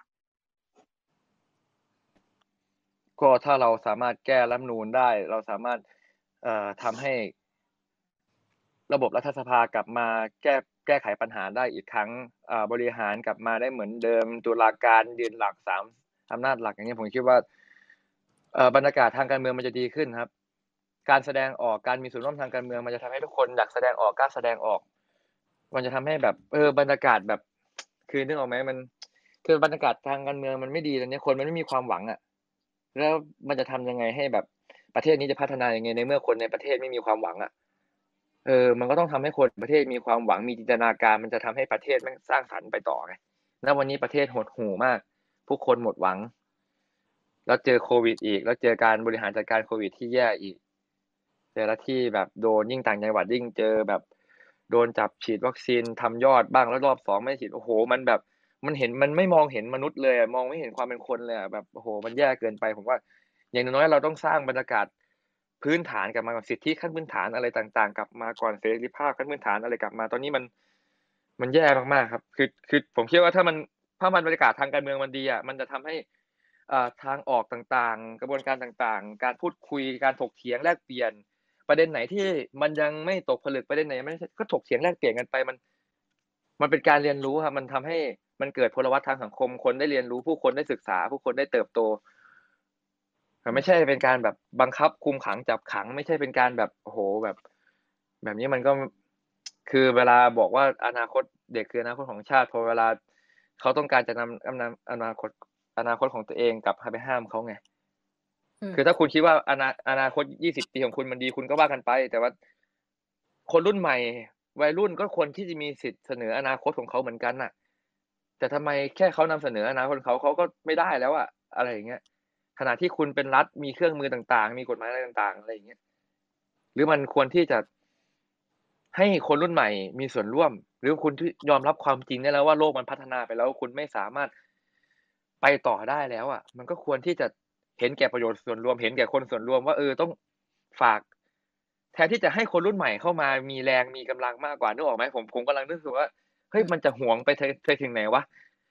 มันจะอะไรกันนักกันหนาว่าประเทศนี้มันเป็นของคุณคนเดียวหรอว่าประเทศนี้มันเป็นของแบบกลุ่มพวกคุณแค่นั้นหรอว่ามันไม่ใช่เป็นของพวกเราบ้างเลยหรอวะอะไรอย่างเงี้ยครับ ประมาณนี้ครับ ค่ะค่ะขอบคุณไผ่มากนะคะ เมื่อกี้ไผ่บอกว่าถ้าตั้งหลักต้องตั้งหลักที่แก้รัฐธรรมนูญนะคะ ทีนี้ไปต่อที่พีพีค่ะ โจทย์เดียวกันเลยว่า ถ้าจะตั้งหลักใหม่สังคมไทยเราตั้งหลักที่เรื่องไหนก่อนคะพีพีโอ้เป็นคำถามที่น่าสนใจมากเลยครับ แล้วเมื่อกี้ชอบประเด็นหนึ่งที่พี่ไผ่พูดคือเรื่องของจินตนาการว่า เออเราอยู่ในสังคมที่มีจินตนาการว่าด้วยอนาคตต่างออกไป ต่างกันกลุ่มหนึ่งก็จะมีจินตนาการแบบหนึ่งอีกกลุ่มหนึ่งก็จะมีจินตนาการแบบหนึ่งคราวนี้พี่จะให้อีกจินตนาการหนึ่งครับที่มันอาจจะค่อนข้าง radical หน่อยครับก็คือว่าจินตนาการที่พี่จะให้เนี่ยมันก็ตั้งอยู่บนไอเดียที่ว่าทุกๆการปฏิวัติเนี่ยที่มันเกิดการไปข้างหน้าเหมือนเมื่อกี้พี่ไผ่พูดถึงเรื่องการปฏิวัติในเกาหลีเนี่ย มันเกิดขึ้นเพราะมันมีแบ็กกราวด์เป็นการปฏิวัติทางเทคโนโลยีอย่างเช่นเกาหลีนี่ก็คือการปฏิวัติของอุตสาหกรรมหนักใช่ไหมครับที่มัน transform จากอุตสาหกรรมหนักแบบอู่ต่อเรือหรือต่างๆ มาเป็นอุตสาหกรรมดิจิทัลมากขึ้น หรือว่าการปฏิวัติฝรั่งเศสที่เราจะชอบพูดถึงกัน มันก็เกิดจาก industrial revolution หรือว่าการปฏิวัติอุตสาหกรรม ที่ทำให้มันเกิด mass production หรือว่าเกิดทุนนิยมอะไรต่างๆ เกิดขึ้น ดังนั้นอันนึงที่อาจจะน่าสนใจว่าถ้าเราจะมองการปฏิวัติในข้างหน้าสังคมมันจะดีขึ้นเนี่ยเราจะต้องมองเห็น cultural แล้วก็ technological revolution ที่กำลังจะเกิดขึ้น เมื่อกี้เราบอกว่าเออศาลแหมก็ช่วยไม่ได้พวกคนนี้มันก็เอ่อไม่แบบว่าไม่สามารถที่จะแบบมีความยุติธรรมเลย มันจะเป็นยังไงถ้าในอนาคตเราตั้งว่าโอเค ประเทศไทยจะเปลี่ยนก็ต่อเมื่อเรามีนายกเป็นหุ่นยนต์ แล้วก็มีตุลาการเป็น AI อะไรอย่างเงี้ยครับคือในระบบที่ในอนาคตแล้วเราไม่ใช้คนบริหารแล้วเพราะว่าคนเนี่ยมันก็จะเอ็นเอียงมีไบแอสต่างๆ แต่เราเอาหุ่นยนต์ที่แบบทุกคนเข้าไปโปรแกรมได้ ทุกๆวันเนี่ยคนส่งคำสั่งรายวันไปว่าเนี่ยต้องการให้นายกหุ่นยนต์เนี่ยทำอะไร แล้ว AI ก็จะประมวลผลว่าทุกคนที่พูดเนี่ยแล้วก็ทำสิ่งนั้นออกมา เออมันจะเป็นยังไงถ้าเรามีจินตนาการแบบนี้ มีคนบอกว่าเราฉีกประชาธิปไตยกันบ่อย แต่ถ้าเกิดว่าประชาธิปไตยของเราอยู่ในคริปโตอะไรสักอย่างหนึ่งอาจจะเป็นบิตคอยน์หรืออยู่ใน network ของอะไรสักอย่างที่มัน decentralized คราวนี้มันไม่มี physical ให้ฉีกแล้วอะไรเงี้ยครับมันก็จะเป็นอีกอันหนึ่งที่อาจจะน่าสนใจว่าเราจะต้องตั้งคำถามว่าไม่ใช่กลับไปสู่กติกาเดิมๆ แต่เปลี่ยนคนเล่น แต่ทำยังไงที่จะเปลี่ยนกติกา แล้วเราเอาเทคโนโลยีหรือเอานวัตกรรมใหม่ ๆ เข้ามาใช้ ตอนนี้ในอเมริกาเริ่มมีการตั้งคำถามเรื่องการเอาหุ่นยนต์ หรือว่าการเอา สังคมที่เป็นเทคโนโลยีเนี่ยมารัน organization มากขึ้นมันเริ่มมีการทดลองที่แบบว่าเออในหน่วยงานที่ไม่มีผู้นำเป็นหัวหน้าเป็นคน แต่มี AI เป็นคนประมวลผลจากสิ่งที่ทุกคนทำแล้วแจกจ่ายงานว่าเออใครทำอะไรหรือว่ามี AI ที่รับหน้าที่แบบว่าดูเอาดูทุกๆคำความต้องการของคนที่ต้องการแล้วก็ประมวลออกมาว่าเออหน่วยงานนี้ควรจะทำอะไร มันก็เริ่มมีการทดลองอะไรแบบนี้มากขึ้น ซึ่งอันนี้ก็อาจจะเป็นสิ่งที่น่าสนใจว่าประเทศไทยจะเป็นประเทศแรกที่แบบว่า พลิกเอา AI เข้ามารันประเทศอะไรอย่างเงี้ยครับแล้วพอถึงตรงนั้นเนี่ยมันก็จะไม่ใช่สงครามระหว่างคนกับคนละมันอาจจะเป็นว่าเอ๊ะ AI เนี่ยใครเข้าถึงบ้าง ใครเข้าถึงไม่ได้บ้าง ซึ่งมันก็จะเปลี่ยนวิธีการที่เรามองการเมืองไปตลอดการเลย อันนี้ก็จะเป็นอันที่น่าสนใจ เป็นจินตนาการหนึ่งที่อาจจะไม่เคยถูกคิดมาก่อน แต่ว่าพอพี่โยนอันนี้ไปก็อาจจะมีคนไปคิดมากขึ้นอ่าค่ะคราวนี้พอพูดถึงเรื่องการศึกษาครับอย่างที่บอกว่าเราอยู่ในโลกที่เทคโนโลยีเข้ามามีบทบาทมากขึ้นเรื่อยๆ หลาย ๆ คนจะกลัวว่าเทคโนโลยีจะจะแย่งงานเราหรือเปล่าเหมือนตอนเนี้ยหลาย ๆ คนที่แบบว่าอยู่ในโซเชียลมีเดียก็จะเริ่มเห็นแบบว่าเขาเรียกว่า virtual influencer คือเป็นตัวละครอะไรก็ไม่รู้ที่แบบว่าไม่มีอยู่จริง แต่ว่ามีคนติดตามเป็นล้านเลยอะไรอย่างเงี้ยครับเราเริ่มเห็นแบบว่าบทบาทของเทคโนโลยีเข้ามาแย่งงานของมนุษย์แต่ในขณะเดียวกันมันก็สร้างงานใหม่ ๆ ที่เกิดขึ้นอย่างเช่นเมื่อก่อนตอนที่เราไม่มี AI เราอาจจะต้องทำงานที่มันเป็น automation หลาย ๆ อย่าง แต่พอเรามี AI เข้ามาแทนปุ๊บ เราก็ทำหน้าที่ train AI แทน เราไม่จำเป็นต้องไปทำงานที่ AI มาทำแทนได้ละเราก็มีอิสรภาพให้ไปทำในสิ่งที่มันซับซ้อนมากขึ้น การศึกษาในอนาคตสิ่งที่ต้องทำก็คือตั้งคำถามว่าเด็กในอนาคตที่จะโตมาในโลกที่มันออโตเมตมากขึ้นเรื่อยๆ มีหุ่นยนต์ มีอุปกรณ์ มีเครื่องจักร มี devices มี network อะไรต่างๆ ที่มันเข้ามามีบทบาทกับคนมากขึ้นเรื่อยๆเนี่ย เด็กหรือว่าคนในอนาคตเนี่ยจะทำหน้าที่อะไร แล้วงานในอนาคตจะเป็นยังไงที่ MIT Media Lab เนี่ยเรามีไอเดียเรื่อง 4P of Creative Learning ก็คือทำให้เด็กเนี่ยมี passion จากการทำโปรเจกต์คือเป็นโปรเจกต์ based learning แล้วพอเขาทำโปรเจกต์ปุ๊บเขาก็จะได้ skill ในการที่ connect กับคนที่ทำงานด้วยกัน develop passion และสุดท้ายเนี่ยมันเป็นความสนุกมันเป็น play มันก็จะเกิดนวัตกรรม มันก็จะเกิดไอเดียที่มันสร้างสรรค์ต่าง ๆ ออกมาได้อะไรอย่างเงี้ยครับ play play การเล่น passion ความหลงใหล project สิ่งที่เขาได้ทำแล้วก็ peers ก็คือเพื่อนที่เขาทำที่เขาได้เรียนรู้จากการทำงานเนี่ยอันนี้ก็จะเป็นโมเดลที่เราคิดว่ามันจะทำให้ไม่ว่าโลกจะเปลี่ยนไปยังไง เราก็ยังสามารถที่จะคิดสิ่งใหม่ ๆ ออกมาได้ 4P of creative learning เนี่ยก็เป็นพี่ว่าเป็นสิ่งที่สำคัญครับอันสุดท้ายพอพูดถึงว่า business ในอนาคตจะอยู่ได้ยังไง อันนึงที่เรา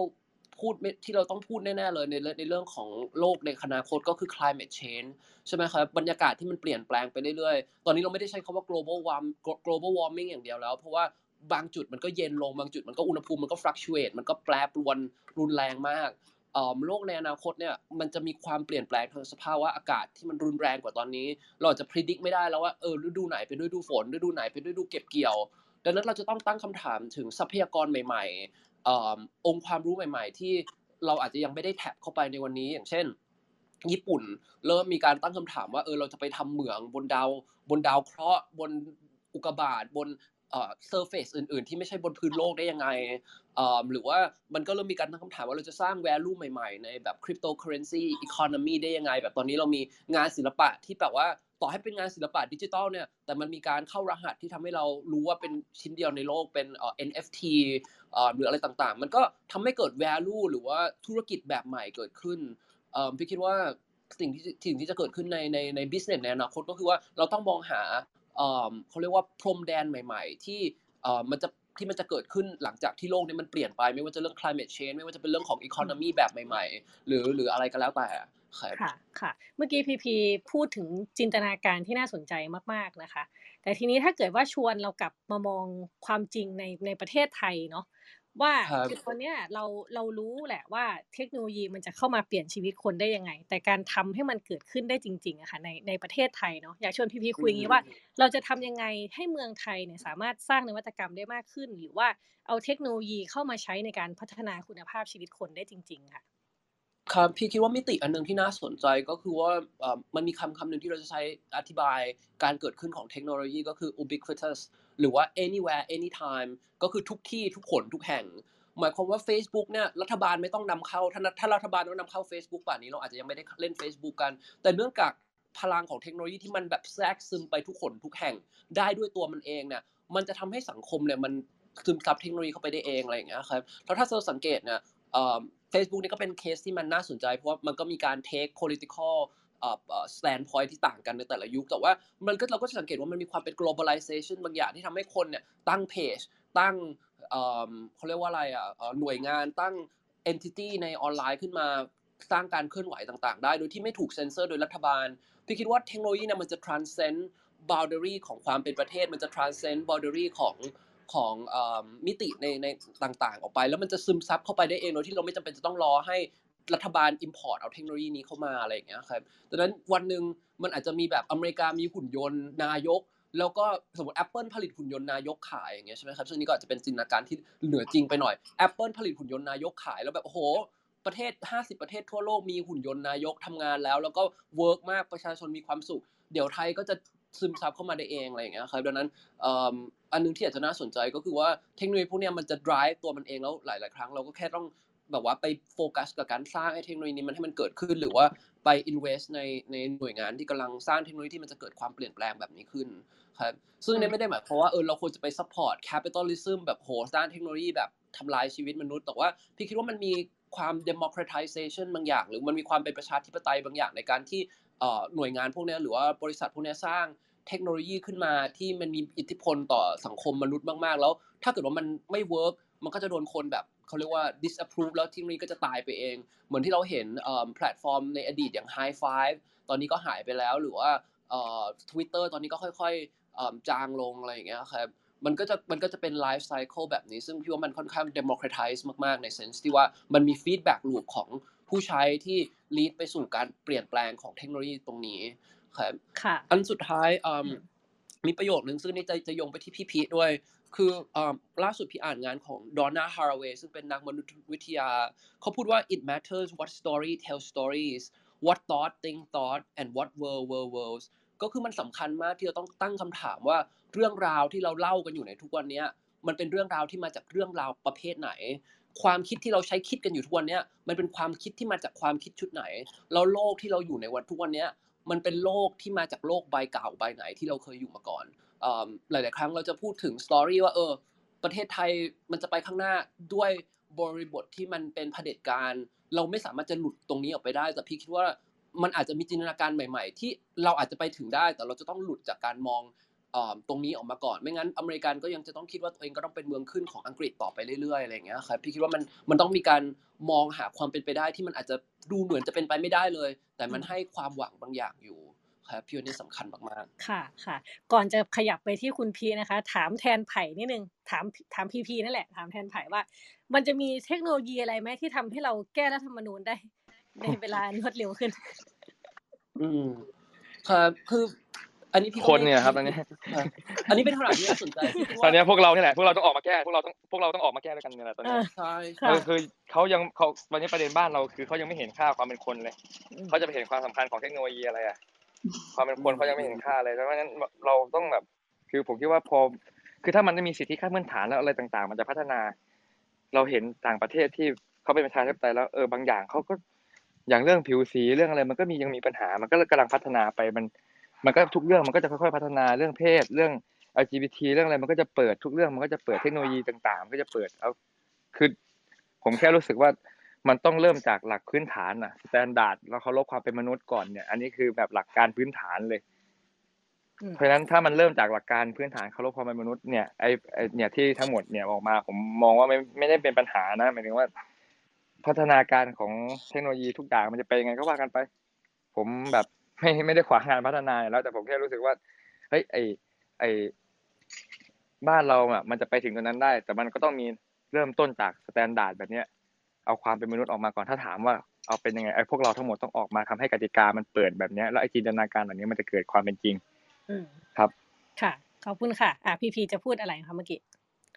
อ๋อก็เอ่อคือพี่คิดว่าถ้าเราไปดูผ่านการพัฒนาของแต่ละประเทศเนี่ยหลายๆครั้งมันมีการสกิปผ่านก็คือว่ามีการก้าวกระโดดขึ้นอย่างเช่นในจีนนะครับตอนที่มันเกิดการปฏิวัติขึ้นเนี่ย มันยังไม่ได้เกิด industrial revolution นะครับมันยังไปตอนนั้นยังเป็นชาวนาอยู่เลย แต่ว่าเขาลุกขึ้นมาเขาเรียกว่าสร้างเขาเรียกว่าอะไรอะไอเผด็จการแบบที่เป็นคอมมิวนิสต์มันเกิดขึ้น คือจริงๆคอมมิวนิสต์เนี่ยมันต้องเกิดขึ้นหลังจากที่มันมีแบบ industrial revolution แล้วใช่ไหมครับ มันถึงจะเกิดเป็นเป็นคอมมิวนิสต์แบบที่มันสมบูรณ์ขึ้น แต่ว่าในจีนเนี่ยมันก็มีการ skip part ขึ้นมา ซึ่งไม่ได้หมายความว่าเออเราจะต้องเปลี่ยนไปเป็นคอมมิวนิสต์ แต่ว่าพอยที่การต้องการจะหมายถึง ต้องการจะพูดคือว่าหลายครั้งมันมีตัวเร่งปฏิกิริยาบางอย่าง ที่มันอาจจะไม่ได้ทำให้ทุกอย่างมันเดินไปแบบเดิม เราอาจจะอยู่ในสังคมที่มันแบบเทคโนโลยีมันมัน hyper มากๆ แล้วมันก็จะกลับมาแก้ปัญหาเรื่องเรื่องเอ่อพื้นสิทธิมนุษยชนพื้นฐานได้เองอะไรอย่างเงี้ยครับเหมือนก่อนหน้านี้ถ้าเราลองย้อนกลับไปดูในในก่อนเริ่มต้นของอเมริกันนะครับคุณต้องมีประชาธิปไตยก่อนคุณถึงจะสามารถจะพูดได้ คนผิวสีเมื่อก่อนพูดไม่ได้เพราะกฎหมายบอกว่ามันเป็นแบบสิ่งที่ผิดใช่ไหมครับ แต่ตอนเนี้ย เรามีสิ่งที่มันย้อนแย้งกันอยู่ก็คือว่าเออเรามีแพลตฟอร์มที่ให้คนเนี่ยพูดได้แล้วรัฐบาลก็พยายามจะปิด แต่ว่ามันก็ปิดไม่ได้เพราะเทคโนโลยีมันก็มันก็ทรงพลังมากมันแบบมันสามารถจะถูกครีเอทขึ้นมาได้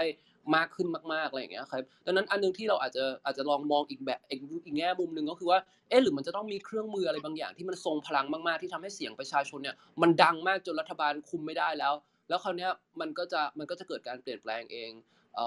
มันอาจจะเป็นเรื่องของการสร้างทูเราอาจจะยังไม่ได้มีทูที่มี power มากพอที่ทำให้เกิดการเปลี่ยนแปลงหรือเปล่า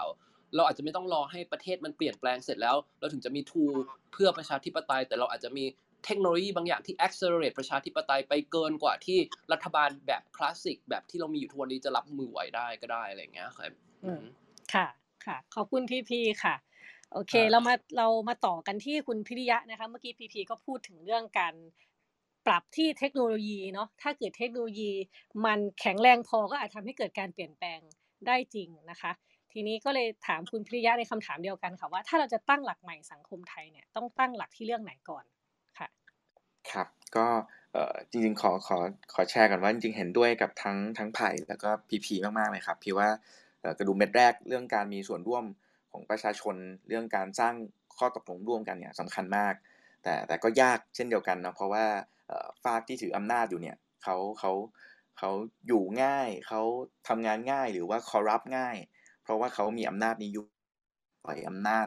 มาสู่ประชาชนเนี่ยเป็นเรื่องที่เขาไม่ชินเนาะเพราะฉะนั้นคำถามก็คือแล้วเราจะใช้เครื่องมือแบบไหน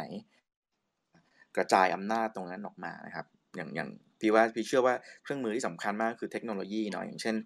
เราก็เห็นว่าในในโซเชียลมีเดียเนี่ยมันกลายเป็นเครื่องมือที่สำคัญมากหลายๆครั้งเราเราเห็น พลังของมันอย่างชัดเจนเนาะไม่ว่าจะในแง่ของการ educate ในการให้คนตื่นรู้ให้คนตาสว่าง ให้คนได้เข้าถึงข้อมูลข่าวสารข่าวต่างประเทศหรืออะไรต่างๆครับหรือว่าถ้าในเทคโนโลยีบางบางตัวพี่พี่ว่าเราเริ่มเห็นเทคโนโลยีในระบบการเมืองที่น่าสนใจหลายๆอันนะครับอย่างเช่นอย่างของคนไทยเองเนี่ยที่เจ๋งๆก็อย่างเช่นทีม e l e c ครับที่เขาทำหลายๆแพลตฟอร์มออกมาเลยอย่างเช่น Day Workforce ที่ track เลยว่า สสที่เราโหวตเข้าไปแต่ละคนเนี่ยยกมือยังไง แต่ละครั้งเขาโหวตให้อะไรบ้างเขาใครเป็นงูเห่าบ้างอะไรยังไงอย่างเงี้ยมันเริ่มมีเอ่อเนี่ยที่เริ่ม track นักการเมืองหรือว่าเริ่ม track ไปถึงงบประมาณต่างๆครับเริ่มมีหน่วยงานรัฐบางส่วนที่คล่องตัวแล้วเขากับเรื่องข้อมูลข่าวสารเริ่มเป็น Open Government เริ่มเปิดข้อมูลให้ภาคประชาชนมากขึ้นแน่นอนว่า มันยังไม่ได้เป็นข้อมูลที่ที่สมบูรณ์แล้วก็อัปเดตตลอดเวลา แต่ว่าพี่ว่าตอนนี้ เรื่องข้อมูลเรื่องการเปิดเผย หรือว่าการใช้เทคโนโลยีมามาเข้าถึงเนี่ยครับมันเริ่มมันเริ่มเข้ามามีส่วนในในการเมืองของของไทยแล้วอย่างเช่น เรื่องเสากินรีที่เราเห็นในช่วง2อสวันที่ผ่านมาเนี่ยก็เป็นจุดตั้งต้นจากการหาข้อมูลที่เนี่ยหน่วยงานรัฐต้องต้องแจ้งข้อมูลจัดซื้อจัดจ้างเข้าไปในระบบ อย่างเช่นระบบของสภาพัฒน์ตอนนี้นะครับ เราก็เห็นว่าเออมันเริ่มมันเริ่มขยับอะไรบางอย่างได้แล้วนะเขาเริ่มไม่ได้ คี้ยวง่ายกินง่ายเหมือนเมื่อก่อนแล้วนะนะครับไม่ว่าจะเป็นในในระดับไหนเองก็ตามนะครับแต่เราเริ่มเห็นว่าในต่างประเทศเนี่ยมันก็เริ่มมีเทคโนโลยีที่ล้ำไปกว่านี้ที่ถ้าเกิดหยิบนำมาใช้ในในไทยได้เนี่ยพี่ว่าก็มีน่าสนใจหลาย ๆ ตัวนะอย่างอันหนึ่งที่ที่พี่เริ่มเริ่มดูอยู่ยังยังใหม่มากๆเหมือนกันนะครับ คือเรื่อง participatory budgeting นะครับมันคือมันคือการเอ่อไม่แน่ใจคำไทยเหมือนกันแต่มันคือการกำหนดงบประมาณการมีส่วนร่วมกับงบประมาณโดยตรงจากประชาชนนะครับ อย่างเช่นก็จะมีบางประเทศที่เขาจะส่ง SMS หรือส่งเป็นเหมือนแบบเป็นให้ให้ประชาชนเนี่ยสามารถโหวตผ่านแอปได้เลยว่าเนี่ยกระทรวงนี้หรือว่ากรมเนี้ยจะใช้เงินกับ budget ตรงเนี้ยมีคนเห็นด้วยมากน้อยแค่ไหน ซึ่ง ทุกคนก็คงไม่ต้องมานั่งโหวตทุกเรื่องหรอกนะก็อาจจะเป็นเรื่องที่เราสนใจเขาก็ personalize ในเรื่องที่เราถนัดเรื่องที่เราสนใจ เพราะฉะนั้น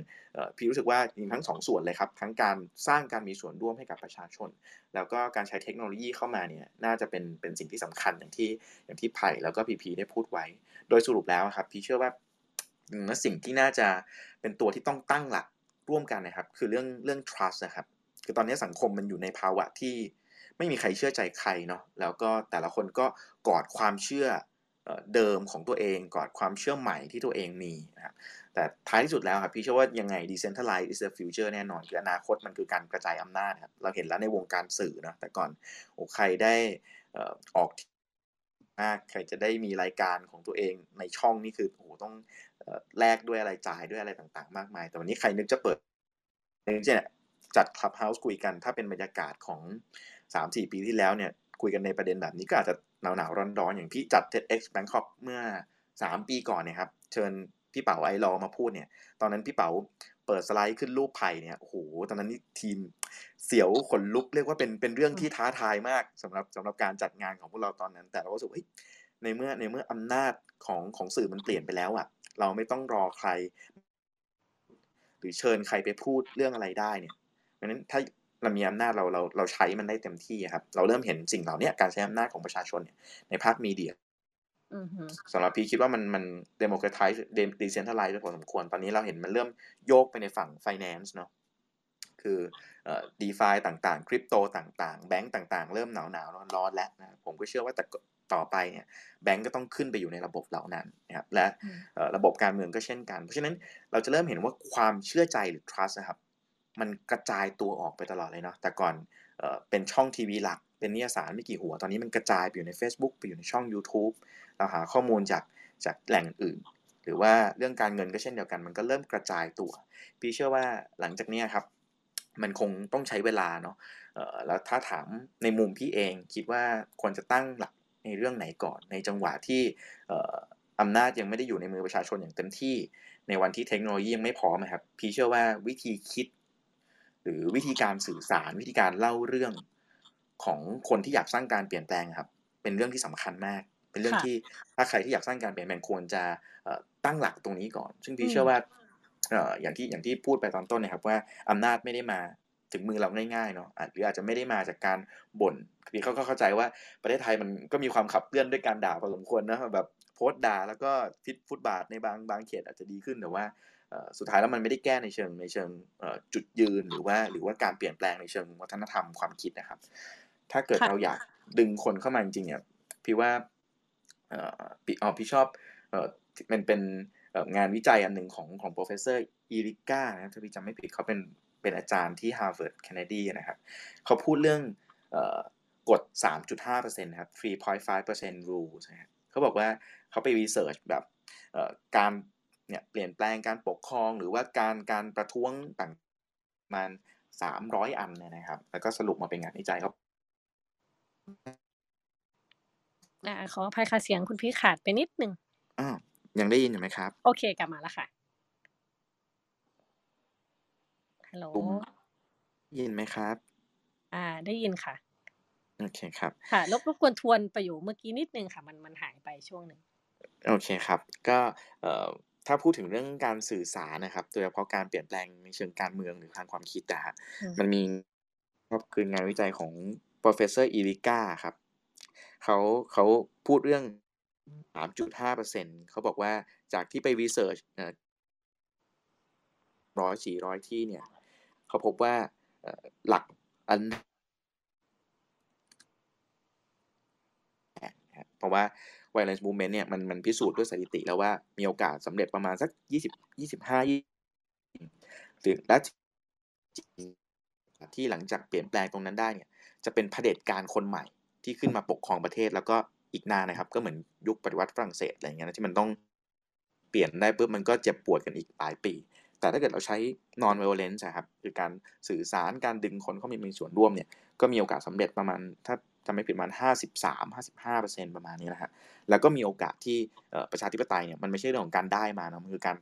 รักษาไว้ด้วย ก็มีโอกาสที่จะรักษาไว้ได้มากกว่า หรือว่าบางส่วนก็สำเร็จครึ่งหนึ่งเรียกร้องได้ส่วนหนึ่งอะไรอย่างเงี้ยครับก็ยังถือว่าเป็นความสำเร็จอยู่ แต่สิ่งที่น่าสนใจของงานวิจัยอันนี้ครับคือเขาพูดเรื่อง 3.5%เขาบอกว่าถ้าผู้นำการเปลี่ยนแปลงคนไหนเนี่ยสามารถรวมประชาชนรวมป ถ้านับเป็นเปอร์เซ็นต์ของประชากรทั้งหมดนะครับ สมมติมีมีร้อยคนเนี่ย ถ้ารวมได้ 3.5 คนนะครับ มีโอกาสสำเร็จสูงมากเขาพบว่าการเปลี่ยนแปลงที่สำเร็จเนี่ยคือต้องรวมคนให้ได้อย่างน้อย 3.5%จากประชากรทั้งหมด เพราะฉะนั้นพี่ว่าน่าสนใจมากครับ ถ้าพี่จะไม่ผิดตีเลขออกมาเป็นประเทศประเทศไทยเนี่ย น่าจะอยู่ที่ประมาณสักสองล้านคน ซึ่งความน่าสนใจก็คือวิธีการสื่อสารของคนที่อยากสร้างการเปลี่ยนแปลง จะเป็นการเปลี่ยนแปลงในบริษัท จะเป็นการเปลี่ยนแปลงในการเมืองหรือว่าเปลี่ยนแปลงทางความคิดยังไงก็ตามเปลี่ยนแปลงในโรงเรียนนะครับพี่ว่าถ้าเราอยากจะสร้างพวกนะดึงคนให้ได้ 3.5%เนี่ยเอ่อคนที่อินกับเราอย่างเดียวอาจจะไม่พอนะโดยเฉพาะในสเกลที่ใหญ่อย่างระดับประเทศนะครับ เราอาจจะต้องลองเริ่มเปิดใจฟัง เอ่อเข้าใจว่ามันมันเหนื่อยมันมันใช้พลังมากพอสมควรเนาะในการฟังคนที่เห็นต่างนะครับ แต่ว่าก็อาจจะต้องท่องไว้ว่าเล่นเกมยาว เล่นเกมยาว แล้วก็ต้องดึงเขามาเป็นพวกให้ได้ ดึงเขาให้ให้ก้าวเข้ามาสู่อีกเส้นที่ที่เชื่อในมนุษย์เหมือนกันที่เชื่อในการเอ่อเชื่อในเชื่อในว่าครับเหมือนกันแล้วเราทุกคนมีสิทธิ์ในการในการอยู่ประเทศนี้ร่วมกันได้พี่เชื่อว่าถ้าเกิดเราเริ่มเปิดใจรับฟังเริ่มเข้าใจว่าอ๋อจริง ๆ แล้วที่เขากอดอดีตกอดความเชื่อเดิมอยู่เนี่ย เพราะว่ามันไม่มีพื้นที่ให้เขาได้ได้ชื่นชมเอ่ออดีตเลยเขามันเขาไม่เห็นตัวเองอยู่ในนั้นนะครับ เพราะฉะนั้นพี่ว่า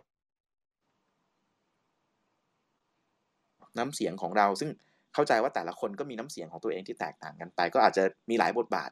ในฝากที่อยากสร้างการเปลี่ยนแปลงนะครับบางคนเอ่อเสียงดุหน่อย ก็อาจจะเล่นบทแบดคอปนะบางคนเสียงหวานหน่อยคอปบางคนเอ่อ จะเล่นบทในการเอ่อเป็นเป็นคนซักถามเป็นคนเอ่อถามความคิดเห็นเขาก็ได้อะไรอย่างเงี้ยครับ ซึ่งพี่ว่าค่ะตอนเนี้ยความหลากหลายในเชิงการคนที่อยากสร้างการเปลี่ยนแปลงเนี่ยยังรู้สึกว่าอาจจะยังน้อยไปหรือว่าเอ่อแน่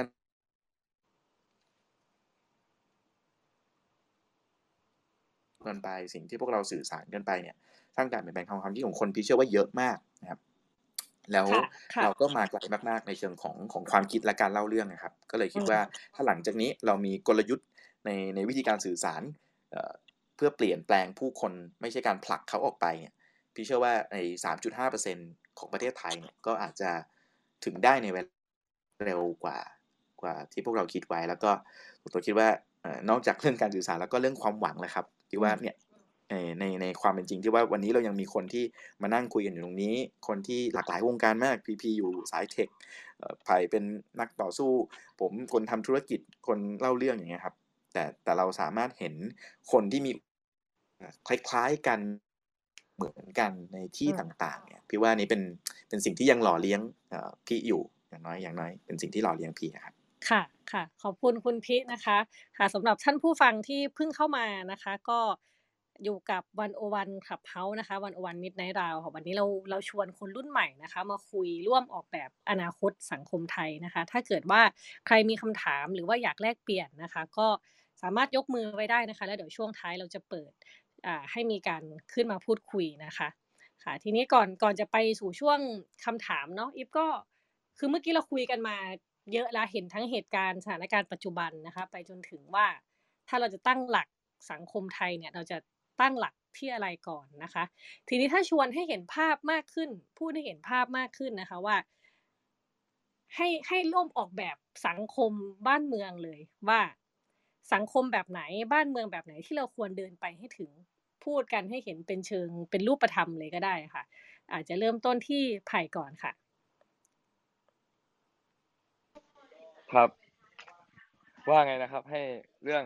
สังคมอะไรแบนะครับบไหนบ้านเมืองแบบไหนที่เราควรเดินไปให้ถึงอะสมมติไผ่บอกอยากแก้รัฐธรรมนูญอะถ้าเราแก้รัฐธรรมนูญได้แล้วเนี่ย ภาพสังคมแบบไหนที่ที่ไผ่รู้สึกว่า เออมันควรจะเป็นแบบนั้นแหละ ก็ภาพสังคมที่เนี่ยเนี่ยเหมือนบรรยากาศแบบเนี้ยที่เรามานั่งคุยกันครับ ว่าเอออยากให้มันเป็นแบบไหนภาพที่คนคนรู้สึกว่าตัวเองเป็นเจ้าของประเทศนี้แล้วมาออกแบบร่วมกัน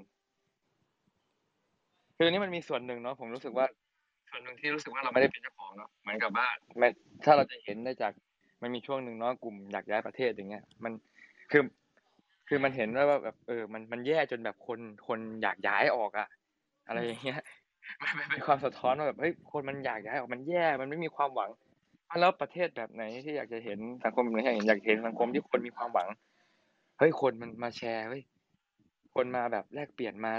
ดูเฮ้ยมันมีกี่วิธีการมันมีแบบไหนเฮ้ย อะไรแบบเนี้ยครับบรรยากาศแบบเนี้ยบรรยากาศแห่งความหวังบรรยากาศแห่งแบบเนี้ยคือเราไม่รู้ว่ามันจะพัฒนาไปแบบไหน แต่ว่าการที่ให้ทุกคนมาออกแบบร่วมกันเนี่ยมันมันก็จะได้เห็นว่า เออ อย่างน้อยมันมีความหวังอะผมรู้สึกว่าบรรยากาศเท่านี้มันหมดหวังเกินไปอืมอืมอ่าคือผมว่าถ้าถ้าถ้าแก้รัฐธรรมนูญเนี่ยอ่ากลับให้มาการเมืองปกติมีการเลือกตั้งเนี่ยรัฐสภาเดินหน้าไปรัฐสภาเนี่ยอ่า ในระหว่างการแก้รัฐธรรมนูญก็มีการรับฟังประชาชนหลายกลุ่มมีกระบวนการต้องมาออกแบบวิธีการออกแบบกระบวนการต่างๆ ว่าจะต้องเอากระบวนการแบบไหนวิธีการแบบไหนที่ทำให้ทุกคนมีส่วนร่วมได้มากที่สุด เนี่ยบรรยากาศความหวังมันก็จะกลับมาครับพอทุกคนรู้สึกมีส่วนร่วม ทุกคนรู้สึกว่าตัวเองเป็นเจ้าของประเทศนี้ทุกคนรู้สึกว่าเราสามารถแชร์จินตนาการอนาคตประเทศนี้ได้ เราสามารถแบ่งปันได้ เราสามารถเลือกได้ว่าอนาคตที่เราอยากจะเป็นเป็นแบบไหนเนี่ย อันนี้อย่างน้อยๆมันเป็นความหวังแล้ว ณวันนี้เราเลือกไม่ได้เลย วัคซีนเรายังเลือกไม่ได้เลย ชีวิตเราเรายังเลือกยากเลยวันนี้ณวันนี้มันอยู่ในสภาวะที่เราเลือกอะไรก็ไม่ได้เพราะแล้วการที่เราได้มีอย่างน้อยๆมีจินตนาการในการเลือกว่าเฮ้ยโอ้คนนี้เสนอแบบนี้เฮ้ยเฮ้ยคนนี้เสนอแบบนี้คนนี้เสนอแบบนี้ มันได้เห็นมันได้จินตนาการมันได้เลือก เหมือนกับเวลาที่เหมือนเวลาในกลุ่มเขากลุ่มอยากย้ายประเทศเขาแชร์กันใช่ไหม อืมเฮ้ยประเทศนั้นประเทศนี้มันมีจินตนาการไง มันมีจินตนาการเห็นว่าเฮ้ยประเทศนี้มันเป็นอย่างนี้ประเทศนี้เฮ้ยมันเราอยากไปเราอยากเอาตัวเองไปอยู่ตรงนั้น เราอยากรู้สึกว่าพอตัวเองไปอยู่ตรงนั้นชีวิตมันจะดี เนี่ย ให้คนมันรู้สึกว่าเฮ้ยอยู่ในประเทศนี้แล้วเราชีวิตมันจะดีอืมมีความหวัง เหมือนกับเราอยากไปประเทศอื่นอะอ่าบรรยากาศแบบเนี้ยบรรยากาศที่ควรรัฐควรให้แก่ผู้คนควรให้แก่ประชาชนไงอืมค่ะความไผ่ปลอดภัยอืมความปลอดภัย ความอ่าพื้นที่ปลอดภัยทางการเมืองเอ่อ การมีส่วนร่วมทางการเมืองการออกแบบอะไรต่างๆเนี่ยอันนี้นี่คือสิ่งที่รัฐควรที่จะออกแบบออกแบบร่วมกันเนาะควรที่จะ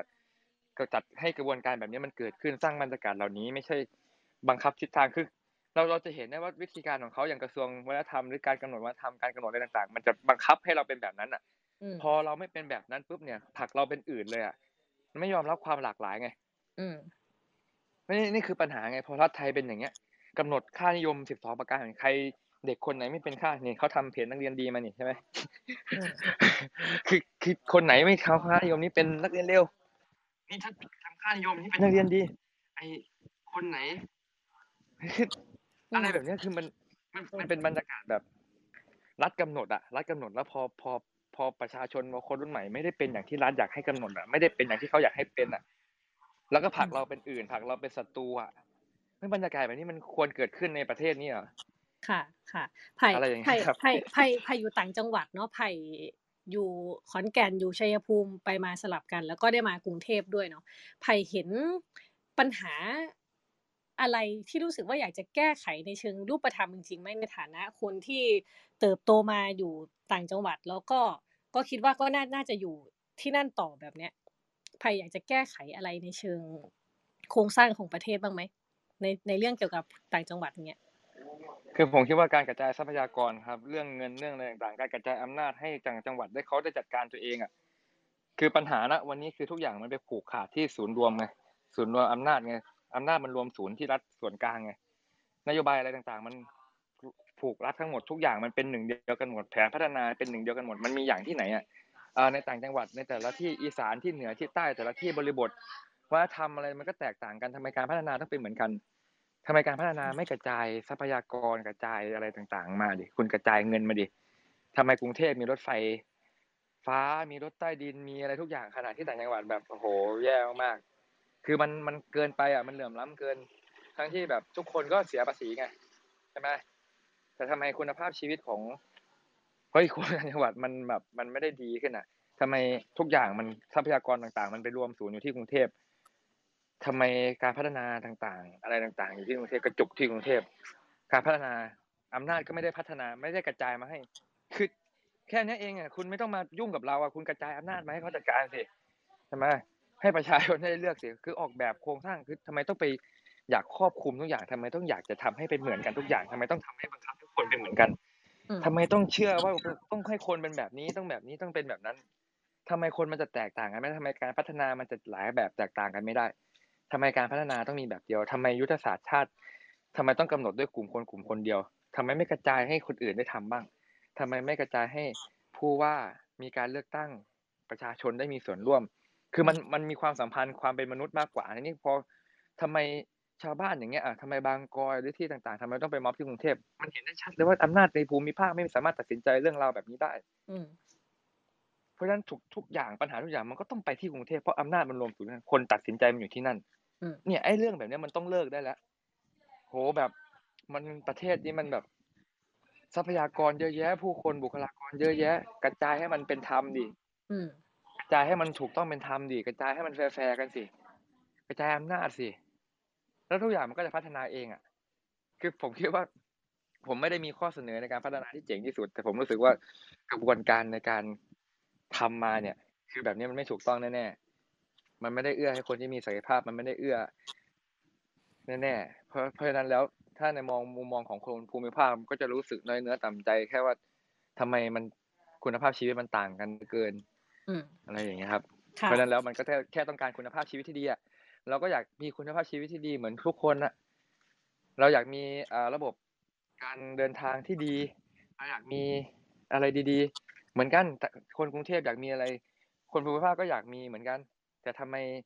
การพัฒนามันกระจุกทำไมภาษีมันงบประมาณมันถูกกระจุกทำไมอำนาจมันถูกกระจุก เราตั้งคำถามแค่แบบเนี้ยอืมครับ โอเคครับ ค่ะ ขอบคุณค่ะไผ่อ่าทีนี้ถามพีพีนะคะมาให้ช่วยออกแบบวาดภาพเนาะสังคมแบบไหนบ้านเมืองแบบไหนที่เราควรเดินไปให้ถึงนะคะพีพีอยู่ต่างประเทศเนาะได้ไปเห็น ประเทศที่เขาพัฒนาสิ่งต่างๆ มากมาย ถ้าเกิดชวนพีพีมองกลับมาที่ประเทศไทยอะค่ะ พีพีอยากเห็นสังคมไทยเป็นแบบไหน อยากเห็นบ้านเมืองไทยเป็นแบบไหน อืม เป็นคำถามที่น่าสนใจแล้วก็ซับซ้อนในตัวด้วยเพราะในในไทยนี่มันมีหลายอย่างมากที่พี่ก็อยากเห็นดีขึ้นใช่ไหมครับค่ะอืมแต่ว่าอันนึงที่น่าสนใจก็คือว่าเมื่อกี้พอพอพี่ไผ่พูดถึงว่าเออ เราต้องอยากรู้สึกเขาเรียกว่ามีมีเป็นเจ้าของประเทศอะไรอย่างเงี้ยครับ อันนึงที่พี่รู้สึกว่าเออมันมันคือคอของตรงนี้ก็คือเรื่องของการ respect หรือว่าการเขาเรียกว่าให้เกียรติซึ่งกันและกันเหมือนพี่เนี่ยต่อพี่ไม่ได้ไปอยู่พี่อยู่อเมริกันนะพี่ไม่ได้เป็นแบบว่าประชาชนของอเมริกันใช่ไหมของอเมริกาใช่ไหมครับแต่ว่าพี่ก็ถูกเขาเรียกว่าอะไรอะสามารถที่จะเออไปมีส่วนร่วมในการออกแบบอะไรต่างๆแม้แต่อย่างเช่นการฉีดวัคซีนที่เมืองที่พี่อยู่ที่บอสตันเนี่ยครับเขาก็มา brainstorm ว่าเออเราจะฉีดกันยังไงดีคือ มันแสดงให้เห็นถึงการที่ เชื่อมั่นในพลังของของคนตัวเล็กๆ ของคนธรรมดาเนี่ยนะครับที่บอกว่าทุกคนเนี่ยมี insight ในฐานะที่เป็นมนุษย์ เราเป็นมนุษย์เหมือนกันหมด เราสามารถจะมี feedback ได้ว่าสิ่งไหนเราชอบ สิ่งไหนเราไม่ชอบ สิ่งไหนเราคิดว่าดี สิ่งไหนเราไม่ดีอะไรอย่างเงี้ยครับซึ่งพี่ว่าตรงเนี้ยมันเห็นได้ชัดมากจากการที่พี่อยู่อเมริกาก็คือเรื่องของการที่ทำให้คนธรรมดา หรือแม้แต่นักเรียนแม้ตอนที่พี่เรียนมัธยมที่อเมริกาเนี่ย เด็กนักเรียนเนี่ยก็ได้รับการ respect เท่ากันกับคุณครู คือไม่ได้มีความแตกต่าง ต่อให้มันอายุต่างกันเนี่ยเขาก็ treat ทุกคนเป็นแบบเป็นเขาเรียกว่าเป็นมนุษย์ที่มีที่มีคุณค่า แล้วก็มีเสียงที่สามารถที่จะเขาเรียกว่าอะไรอะให้เอ่อฟีดแบ็กดีๆ กับสังคมได้อะไรอย่างเงี้ยครับอันนี้มันเป็นสิ่งที่พอเราอยู่ตรงนี้แล้วเราเห็นเป็นเป็นธรรมดาแล้วเราก็รู้สึกว่าเออ มันทำให้มันก็มันทำให้สังคมเนี่ยมันมันมี respect มันมี การเดินไปข้างหน้าอย่างมีเกียรติภูมิอย่างมี dignity เพราะทุกคนเนี่ยมีความเป็นมนุษย์ แล้วความเป็นมนุษย์ของแต่ละคนเนี่ยถูกยอมรับแล้วก็ได้รับการพูดถึง แน่นอนว่ามันก็มีกรณีแบบหลาย ๆ กรณีที่แบบว่าเออเป็นเรื่องของคนผิวสี คนที่เป็น LGBT ที่เขาก็จะโดนกดขี่อยู่บ้างแต่พี่คิดว่าตรงนั้นเนี่ยมันค่อยๆ น้อยลงเรื่อย ๆ ในอเมริกาครับแล้วก็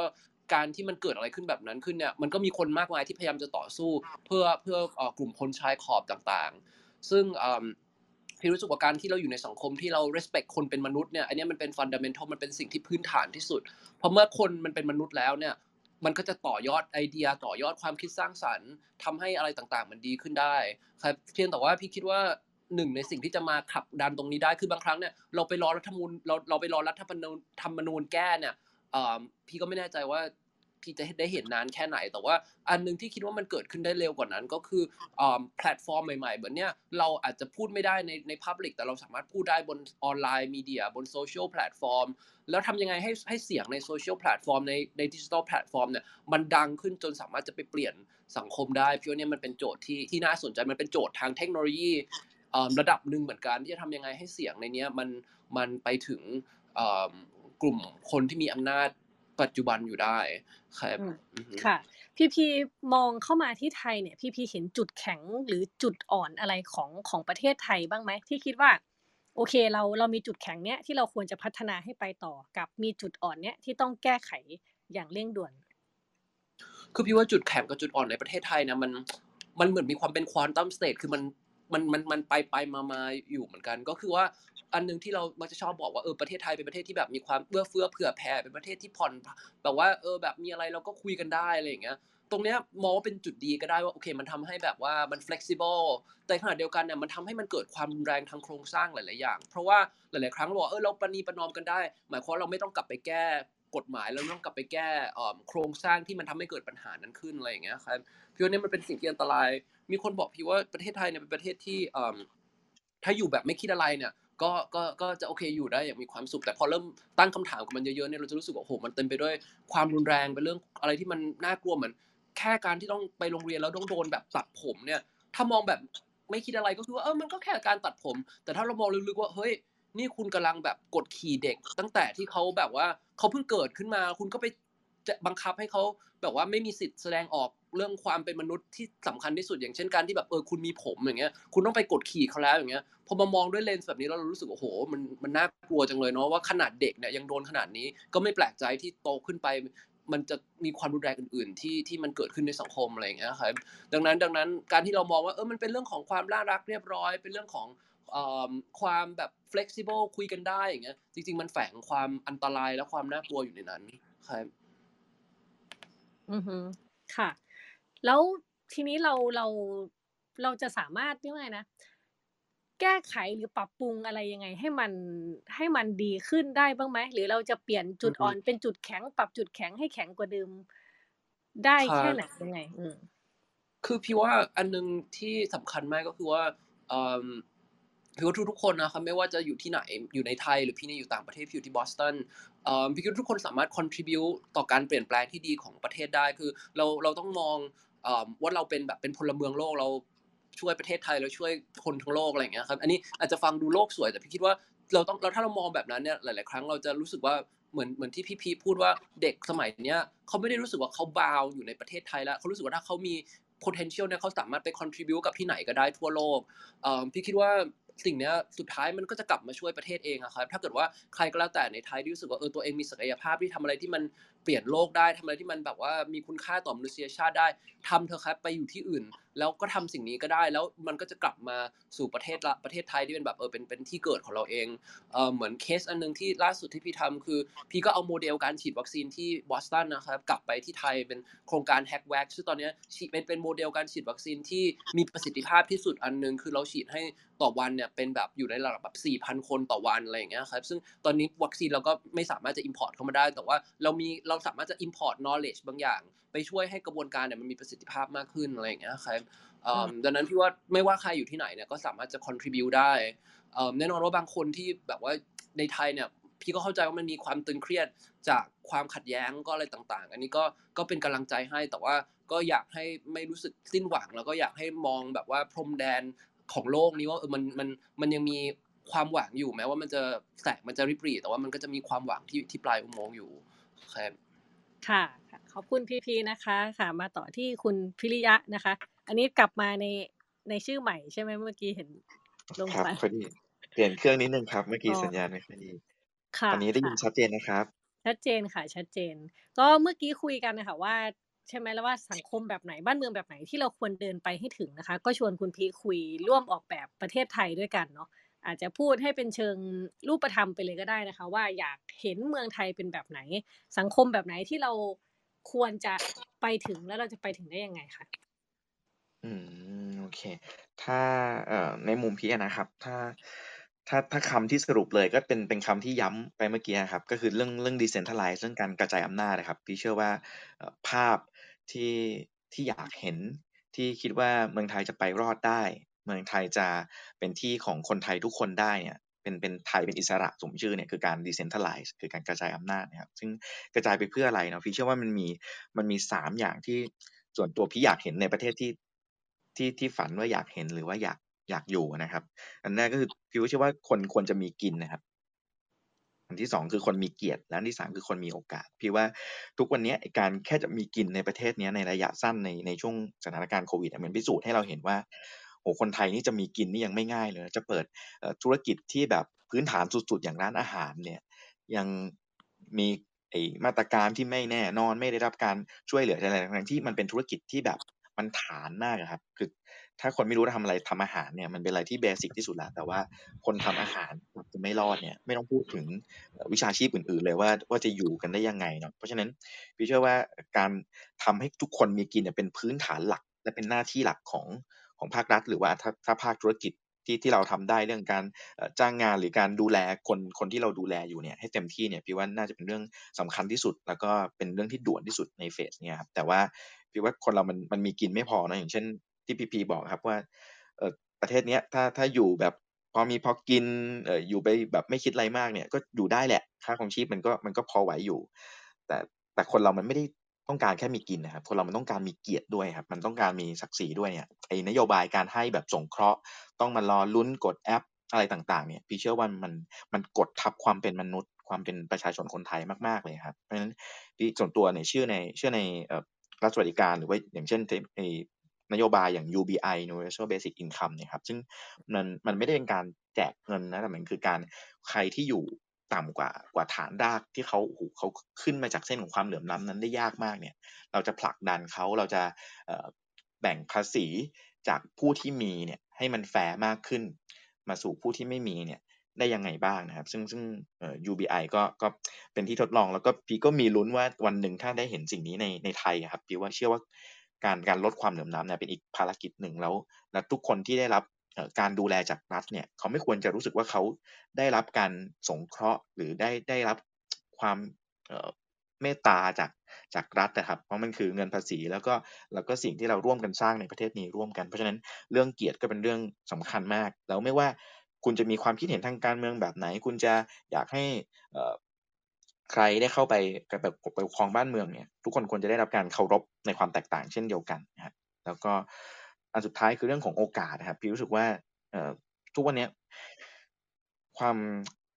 ความเป็นไปได้ของโอกาสมันมันน้อยมากๆเลยเพราะกับคนรุ่นใหม่ที่เขาโอ้โหเขาต้องอยู่ไปอีกหกสิบปีกว่าอายุแปดสิบเนี่ย มันมันดูเป็นหกสิบปีที่น่ากลัวแล้วก็สิ้นหวังมาก ๆ แต่ถ้าเกิดเราสามารถเปลี่ยนให้ให้พื้นที่ของประเทศนี้เป็นประเทศที่ ดูมีโอกาสได้เนี่ย ซึ่งพี่เชื่อว่ามันมันต้องแก้ด้วยโครงสร้างด้วยครับ เช่นกฎหมายที่ที่มันเอื้อต่อการผูกขาดหรือว่าการออกแบบนโยบายที่ที่เอื้อกับกลุ่ม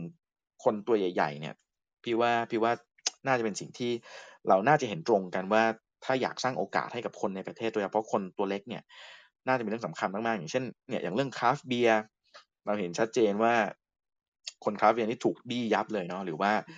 คนทำเกษตรเรื่องเมล็ดพันธุ์ก็เนี่ยจะแย่อยู่แล้ว หรือว่าแม้กระทั่งคนสายเทคโนโลยีเองเนี่ยคนที่เล่นคริปโตเล่น DeFi เนี่ยก็เริ่มมีแล้วกฎต่างๆ มาก็เริ่มมาแล้วเนี่ยเราเริ่มเห็นว่า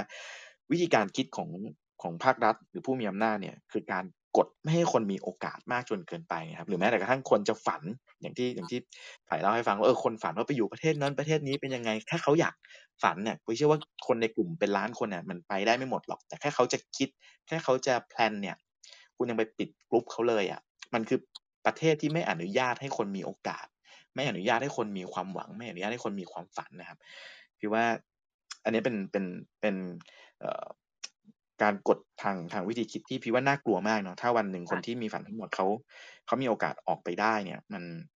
แล้วออกไปหมดเนี่ย ประเทศไทยจะเหลือแต่กลุ่มคนที่ที่จำนนแล้วก็ไม่ตั้งคำถาม และแน่นอนว่ามันไม่เป็นผลดีกับ กับทั้งเศรษฐกิจ แล้วก็ผู้คนที่อยู่ในนี้แน่ๆนะครับ เพราะฉะนั้นจะมีสามเรื่องนี้ได้ มีกินมีเกียรติมีโอกาสครับ พี่ว่าสิ่งที่ส่วนตัวเชื่อด้วย แล้วก็เป็นเป็นเป็นสิ่งที่พยายามหาคำตอบอยู่ก็คือ เรื่อง new narrative นะครับ พี่ว่าอาจจะถึงจุดที่เราอาจจะต้องมาหาเรื่องเล่าใหม่กัน ว่านิยามสิ่งต่างๆ รอบตัวในในประเทศไทยเนี่ยมันควรจะเป็นแบบไหน เด็กที่ดีของเมืองไทยเนี่ยควรจะเป็นยังไงแล้วแต่ก่อนเราเรียนมาในห้องเรียนเนี่ยครูชอบบอกให้กล้าแสดงออกอะแต่อย่างที่ไผ่เล่าให้ฟังว่าเนี่ยหรือเราก็เห็นอะว่าพอเด็กกล้าแสดงออกเนี่ย เด็กกล้าตั้งคำถาม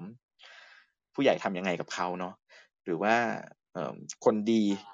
หรือคนที่มีประสิทธิภาพ คือคนที่เราต้องการมาบริหารประเทศกันแน่ หรือว่า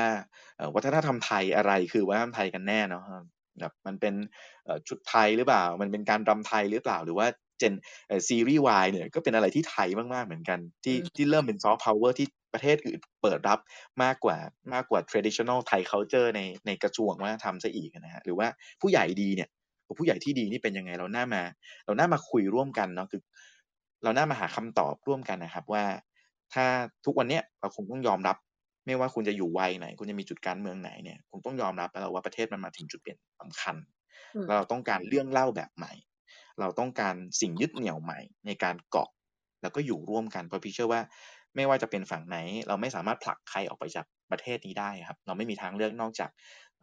พยายามจะมองตากันพยายามจะเงี่ยหูฟังกัน แล้วก็พยายามจะพูดคุยเพื่อหาสิ่งที่อาจจะไม่ได้ถูกใจทุกคนร้อยเปอร์เซ็นแต่ว่าเป็นสิ่งที่เป็นเส้นที่ทุกคนพอจะยอมรับได้ และให้เส้นเนี้ยมันค่อยๆ พัฒนาให้คุณภาพชีวิตของทุกคนมันมันดีมากขึ้นนะครับ อันนี้น่าจะเป็นสิ่งที่พี่คิดว่าบ้านเมืองน่าจะไปควรจะไปในแนวทางนี้ครับค่ะแล้วถามคุณพี่ต่ออีกนิดนึงนะคะ แล้วก่อนที่จะเปิดเข้าสู่ช่วงคำถามหรือแลกเปลี่ยนจาก คนที่มาร่วมฟังนะคะ เมื่อกี้คุณพีพูดเรื่องว่าเราต้องหาเรื่องเล่าใหม่ หาเนื้อทีใหม่ ๆ ในสังคมนะคะ แล้วถ้าเกิดเราดูว่าลายเส้นหลักเส้นเนื้อทีหลักที่เราควรจะเปลี่ยนกันจริง ๆ เปลี่ยนความเชื่อความคิดของสังคมใหม่จริงๆมันควรจะเป็นเนื้อทีที่เกี่ยวกับอะไรคะอืมโหนี่เป็นคำถามที่ใหญ่มากเลยครับ ถามเองก็ยังไม่มีคำตอบเหมือนกันเนาะแต่เอ่อส่วนตัวพี่สนใจเอ่อสองคำครับ อืมพี่รู้สึกว่าเอ่ออย่างเช่นวัฒกรรมที่เราจะได้ยินกันบ่อยคือแบบ คนขายชาติคนเลวขายชาติอะไรเงี้ยครับ ส่วนตัวพี่รู้สึกว่าชาติมันมันขายไม่ได้ครับ ถ้าถามว่า narrative ของชาติคืออะไรเนาะเพราะพี่ว่าชาติคือประชาชนนะครับ ชาติคือมนุษย์ในในประเทศนี้ครับ เพราะฉะนั้นเอ่อถ้าเราถ้าเรารู้สึกว่าเราอยากพัฒนาชาติเราทุกคนเนี่ยไม่ว่าจะตอนนี้มีจุดยืนทางการเมืองแบบไหน อย่างเช่นคุณคุณประยุทธ์เนี่ยผมเชื่อว่าเขาก็คงบอกตัวเองทุกวันว่าเขาทำเพื่อชาติ ตลอดเวลาเนาะแต่ผมว่าน่ามาตั้งคำถามกันใหม่ว่าอชาติเนี่ยหมายถึงอะไรกันแน่ ซึ่งสำหรับพี่และเชื่อว่าอีกอีกหลายหลายคนในประเทศเนี่ยครับเราเราอยู่ในระบอบประชาธิปไตยเนาะหน้าสูงสุดของประชาธิปไตยคือคือประชาชนอยู่ที่ปวงชน เพราะฉะนั้นพี่เชื่อว่าถ้าเรามองว่าชาติคือประชาชนเพราะเราอยู่ในระบอบประชาธิปไตยเนี่ยเราจะตั้งคำถามว่าเราจะทำยังไงเพื่อพัฒนาหรือว่าจะปรับกฎหมายต่างๆ จะพัฒนาเศรษฐกิจต่างๆ เพื่อประชาชนจำนวนมากที่สุดเท่าที่จะมากได้ในประเทศนี้เพราะฉะนั้นเอ่ออันแรกน่าจะเป็นนิยามว่าชาติคือประชาชนครับ ซึ่งเอ่ออันเนี้ยก็ยังไม่แน่ใจว่าทุกคนเห็นตรงกันนะครับอันอืมอันที่สองก็คือสำหรับพี่นะครับคำว่าไทยเนี่ยถ้าตัดยอยักษ์ออกไปมันคือคำว่าไทที่แปลว่าอิสระเนาะพี่รู้สึกว่าจริงๆคำว่าอิสระเนี่ยเป็นเป็นสิ่งที่คนที่ไม่เคยสูญเสียครับ จะไม่ค่อยรู้คุณค่าของมันเท่าไหร่เนาะอืมเวลาเราอยู่ในเอ่อ สมมติเป็นอย่างมีพี่มีเพื่อนที่แบบเรียนอินเตอร์อย่างเงี้ยเขาก็รู้สึกเออเด็กไทยโดนตัดผมเขาก็ไม่ได้ relate กับปัญหาเหล่านี้เท่าไหร่เนาะแล้วพอเขาเรียนจบเขาก็ไปเรียนอินเตอร์ต่างประเทศบ้าง หรือว่าไปทำงานต่อที่บ้านหรือทำงานในบริษัทใหญ่ที่ก็เป็นบริษัทต่างชาติบ้างเขาก็จะไม่เจอการกดทับทางวัฒนธรรมเหล่านี้เท่าไหร่แต่คนที่อยู่ในระบบเนี่ยเด็กที่เคยเอ่อวัยหนุ่มสาวเนาะก็อยากหล่ออยากดูดีในเพศตรงข้ามอะโดนหั่นผมจนแหว่ง โดนฟาดต่อหน้าเพื่อน หรือว่าเนี่ยชายไทยทุกคนที่ต้องไปเกณฑ์ทหารเนี่ยครับ ก็จะจะรู้สึกว่าเอ้ยมันมีทุก ๆ ช่วงเวลาเลยอะที่เขาต้องถูกลิดรอนอิสรภาพออกไปครับ แล้วเมื่อไหร่ที่คุณถูกเอามันออกไปเนี่ย คนที่เคยสูญเสียการการพรากอิสรภาพไปครับ จะรับรู้ว่าสิ่งนี้มันเจ็บปวดขนาดไหนครับการอืมที่ต้องไปเป็นทหารเกณฑ์ถูก dehumanize ให้แก้ผ้าจับไข่กันอะไรต่าง ๆ เนี่ยอืมมัน มันดูข้างนอกมันอย่างที่พีพีบอกครับเหมือนเหมือนจะตลกนะเหมือนจะเออขำๆอะไรอย่างเงี้ย แต่ว่าถ้าโดนเองแล้วมันไม่ขำเนอะเพราะฉะนั้นพี่ว่าถ้าเรายึดว่าเอย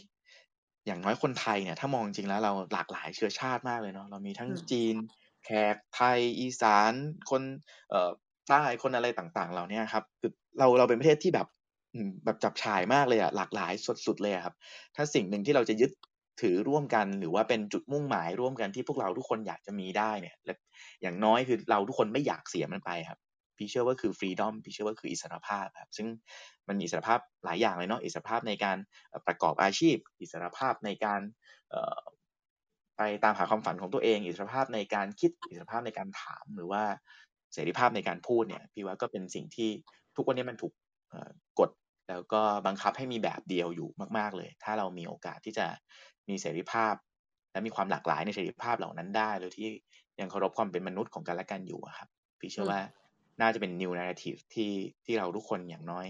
ไม่อยากสูญเสียคำว่าเสรีภาพไปร่วมกันครับ ค่ะค่ะ ขอบคุณคุณพิริยะมากนะคะอะเมื่อกี้มีคุณนกนะคะที่ยกมือ แต่ว่าลงไปแล้วนะคะและระหว่างนี้ถ้าเกิดว่าช่วงท้ายนะครับช่วงยี่ ยี่สิบถึงสามสิบนาทีท้ายเนี่ยถ้าเกิดว่าใครอยากแลกเปลี่ยนหรือว่ามีคำถามอะไรก็สามารถยกมือขึ้นมาได้เลยนะคะ โอเคอะมีท่านหนึ่งยกมีสองท่านนะคะ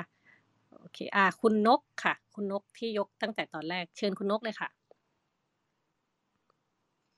ไม่แน่ใจว่าอ่านชื่อถูกหรือเปล่านะคะ สวัสดีค่ะ โอเค ถ้าเกิดยังไงขออนุญาตข้ามคุณนกก่อนนะคะ ถ้าเกิดว่ามาตอนไหนก็เดี๋ยวต่อคิวไปนะคะ ขอเชิญคุณหนิงค่ะ สวัสดีค่ะ ขอเอ่มเอ่ม present thought experiment ต่อจากคุณแพทสำหรับเรื่องเอ่อประเทศอะค่ะ ที่บอกว่าถ้าเกิดเอ่อประเทศเนี่ยจะถูก run ด้วย decentralized autonomous organization อะไรประมาณนี้ค่ะ ทำไมต้องคิดว่าจะต้องเปลี่ยนในประเทศทำไมไม่คิดว่าประเทศเนี่ยเป็นแพลตฟอร์ม แล้วก็สร้างแพลตฟอร์มใหม่ แล้วก็เหมือนกับคนเนี่ยจะ migrate initially จาก Facebook ไป Instagram ไปที่อื่นๆ ใช่ไหมคะ เราก็สร้างประเทศใหม่ แล้วก็ไม่ได้ลิมิตว่าเป็นประเทศไทย แต่เป็นแบบคนจากประเทศต่างๆ ไอเดียนี้ไม่ได้มาจาก ตัวหนิงเองนะคะ คือไปฟังมาจากคุณคนหนึ่งที่มาจาก A16Z Venture Capital Firm เขาก็พูดถึงว่าประเทศใหม่เนี่ยจะสร้างได้ยังไงอะไรประมาณนี้ค่ะ เขาก็ present ไอเดียของ cloud country คนเนี่ยจะมารวมตัวกันจากที่ต่างๆในโลก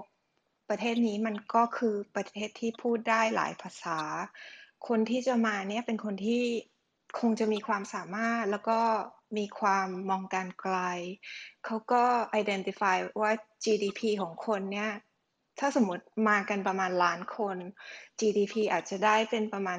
10 เท่าของประเทศอื่น เพราะว่าความสามารถทางเศรษฐกิจจะสูงกว่า อะไรประมาณนี้ค่ะ ครับก็น่าสนใจครับเนี่ยนั่นคือเป็นสิ่งที่ที่น่าสนใจมากคือตอนเอ็กซ์เพร์เมนต์เมื่อกี้ที่ที่เล่าไปที่มันอาจจะอยู่ในบริบทของไทย เพราะว่าอยากจะโยงเข้ากับเอ่อ conversation ที่เราคุยกันครับแต่ว่า cloud country หรือว่า virtual country ที่มันจะเกิดขึ้นในอนาคตแน่นอนมัน transcend boundary geopolitical ต่างๆ แน่นอนเอ่อเหมือนถ้ายกตัวอย่างอันที่จะเห็นง่าย ๆ ก็คือเอ่อเอ่อ second life หรือว่า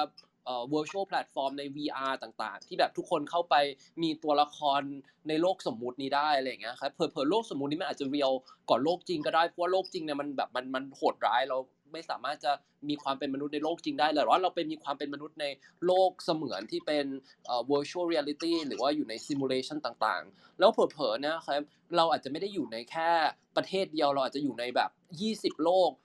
แต่ละวันเราจะอยู่ในโลกที่เปลี่ยนไปเรื่อยๆอะไรอย่างเงี้ยครับอันนี้ก็จะเป็นอะไรที่น่าสนใจมากๆ แต่ว่าสิ่งที่มันจะต้องเกิดขึ้นก็คือว่ามันก็ต้องมีเทคโนโลยีที่ทำให้คนเนี่ยอยู่ใน virtual space เนี่ยได้แบบสมจริงมากๆ คือทำได้ทุกอย่างเหมือนที่ทำได้ในโลกจริงอะไรอย่างเงี้ยครับ ซึ่งมันก็มีมากขึ้นเรื่อยๆ เดี๋ยวนี้เอ่อ headset virtual reality ก็ราคาถูกลงเรื่อยๆ แล้วทุกคนก็ ก็ ก็มีโอกาสเข้าถึงมันได้มากขึ้นอะไรอย่างเงี้ยครับ อันนี้ก็เป็น เป็น thought experiment ที่น่าสนใจมากๆ ครับ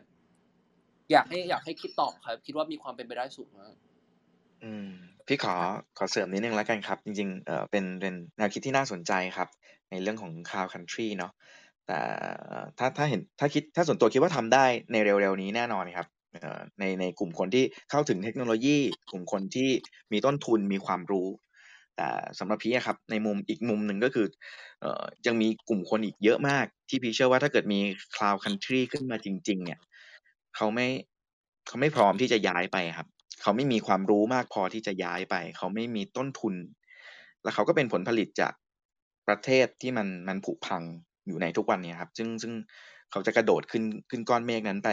ไม่ไม่ไม่ไหวแน่ๆเนี่ยเพราะฉะนั้นเออจริงๆแนวคิดที่เป็นเทคโนโลยีเนี่ยพี่ว่าน่าสนใจหลาย ๆ อันเนาะอย่างอย่างเช่นอะเราก็จะเห็นอีลอนมัสที่อยากจะไปดาวอังคารไปมาเนี่ยครับพี่ว่าในในสังคมเราก็คงมีหลายบทบาทหน้าที่ให้เล่นเนาะคนที่ เอ่อกับ cutting edge มากๆ หาเทคโนโลยีใหม่มากๆ เนี่ย ก็ก็เป็นหน้าที่ในการเป็น frontier หาคนเป็นความเป็นไปได้ใหม่ ๆ ในในประเทศในมนุษยชาติ แต่ในขณะเดียวกันในวันที่เรายัง transition ไปไม่ถึงจุดที่เราจะโยกย้ายคนทั้งหมดไปดาวอังคาร หรือว่าเราจะไปอยู่ทั้งหมดบนคลาวครับ ระหว่างนี้มีคนที่เนี่ยผูกคอตายรายวันคนที่ถูกกดทับต่างๆ มากมายครับ จริงๆพี่ว่าเรายังต้องการศักยภาพของคนรุ่นใหม่หรือว่า หรือว่าอีกหลายๆคนนะครับ เข้ามาดูกันตรงนี้ว่า ระหว่างที่มันเออเราไปคนเดียวเราก็อาจจะไปได้นะแต่เมื่อมีคนที่เขายังยังวิ่งไม่ไหวเนี่ย เราในฐานะคนที่มีแต้มต่อมากกว่า เราจะสามารถ take action อะไรได้บ้าง เราจะสามารถใช้ศักยภาพที่เรามีครับเปล่งเสียงออกไปผลิตงานออกไปเพื่อเพื่อ support ดันหลังคนเหล่าเนี้ ให้เขา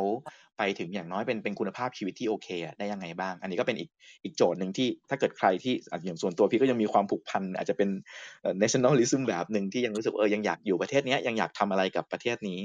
ด้วยความผูกพันบางอย่างนะครับ ก็เลยรู้สึกว่าเอ่อถ้าใครยังยังสนุกกับโจทย์ตรงนี้อยู่ก็ยังอยากชวนให้ให้มาอยู่ในในในเฟสนี้ด้วยกันด้วยอะไรอย่างเงี้ยครับ ค่ะครับ ค่ะเสริมเสริมพี่พีทนิดนึงครับว่าอะเอิ่มประเด็นหนึ่งที่น่าสนใจก็คือว่าอันนี้เห็นด้วยเลยครับเพราะว่ามันไม่ใช่ทุกคนเวลาบอกว่าเออคนแบบทุกๆคนเนี่ยจริง ๆ เราอาจจะยังไม่ได้เขาเขาเรียกว่าพูดถึงคนทุกๆคนจริง ๆ เพราะว่ามันก็มีคนอีกจำนวนมากที่พี่พีบอกที่ยังเอ่อต้องการทรัพยากรในการที่จะเข้าถึงเทคโนโลยี หรือว่ามีเอ่อต้องการองค์ความรู้บางอย่างอะไรอย่างเงี้ยครับแต่ว่าอันหนึงที่น่าสนใจก็คือว่าเทคโนโลยีนี้มันมีความ democratize ค่อนข้างสูงคือพี่ว่าถ้ามันมีอะไรที่มันเอ่อเป็น มันมันแสดงให้เห็นถึงพลังของของประชาธิปไตยมากที่สุดอย่างหนึ่งก็คือเทคโนโลยี อย่างเช่นมาม่าครับซึ่งเดี๋ยวนี้แบบว่าเออเราทุกคนกินกันโดยเฉพาะช่วงที่แบบว่าเศรษฐกิจมันมีความฝืดเคืองอย่างเงี้ยมาม่าเนี่ยก็เป็นเทคโนโลยีที่ถูกสร้างขึ้นในสมัยสงครามโลกที่ตอนแรกนี่มันก็เป็นเทคโนโลยีที่มันไฮเทคมากในการที่จะสร้างแบบอาหารที่มันสามารถจะเก็บได้แบบ ไม่รู้กี่ปีแบบว่าเป็นเวลานานแล้วก็สามารถที่จะใส่น้ำร้อนแล้วก็ทานได้เลย ซึ่งปัจจุบันเนี่ยเราจะเห็นว่ามันกลายไปเป็นเอ่อเขาเรียกว่าเป็นทางรอดของหลาย ๆ คนเป็นเป็นเขาเรียกว่าอะไรอะอุปกรณ์ช่วยเหลือคนมหาศาลเลยอะไรอย่างเงี้ยครับดังนั้นพี่คิดว่าเทคโนโลยีเนี่ยมันก็จะ democratize eventually ถ้ามัน offer ทางรอดบางอย่าง หรือมัน offer เอ่อความเป็นมนุษย์บางอย่างที่โลกจริงให้ไม่ได้เนี่ยมันก็อาจจะเขาเรียกว่าอะไรอะ ถูกทำให้มันราคาถูกลง แล้วก็เข้าถึงคนในหมู่มากได้ ครับ ซึ่งตรงนี้มันก็จะเป็นเขาเรียกว่าเป็นความท้าทายกับรัฐบาลแล้วว่าเอ๊ะคุณจะระหว่างไทยคันทรีกับคลาวคันทรีเนี่ยถ้าคุณไม่สามารถให้ประชาธิปไตยให้ความเป็นมนุษย์กับไทยคันทรีได้คนหนีไปคลาวคันทรีหมดเนี่ยมันเป็นมันก็ไม่ใช่ความผิดของเขาใช่ไหมครับเพราะนั่นคือสิ่งที่ทุกคนต้องการความเป็นมนุษย์แล้วก็ประชาธิปไตยครับ ค่ะ ค่ะ ขอบคุณพีพีมากนะคะ คุณหนิง อ่ามีประเด็นอะไรนิดนึงไหมคะจบสั้น ๆ ตรงนี้ค่ะ หรือว่าหมดแล้วจะได้เคลื่อนไปที่ท่านอื่นนะคะขอหนึ่งนาทีค่ะ คือขอ clarify ว่า cloud country เนี่ย ในคอนเซปต์เป็นไม่ใช่ virtual world แต่เป็น country จริง ๆ แค่นั้นค่ะ แต่ว่าเข้าใจที่แบบมันจะเป็นแค่ thought experiment ตรงนี้ ขอบคุณมากที่ให้โอกาส discuss ค่ะ ขอบคุณคุณหนิงนะคะ เดี๋ยวขอไปที่คุณนกนะคะ ที่มาท่านแรกเมื่อกี้เห็นโดดลงไป สวัสดีค่ะ คุณนกค่ะ สวัสดีครับ คุณไผ่ด้วยนะครับ ก็รู้จักกันดีเนาะสบายดีไหมไผ่สบายดีครับคิดถึงนะก็เลยแวะเข้ามากลุ่ม เพราะว่าตอนนี้การที่ประเทศไทยตอนนี้ก็ไม่ได้เป็นระบอบประชาธิปไตย เป็นระบอบอามาตย์ประชาธิปไตย สังเกตดูแล้วอันไหนตัวที่มีรากเหง้าปัญหา ต้องแก้ไขกฎหมายรัฐธรรมนูญ ต้องเอาสวออกไปให้ได้ครับ ค่ะ ขอบคุณโอเคคุณค่ะนกมากนะคะ ค่ะอ่าต่อไปคุณพัชชาค่ะท่านต่อไป สวัสดีค่ะ เอ่อ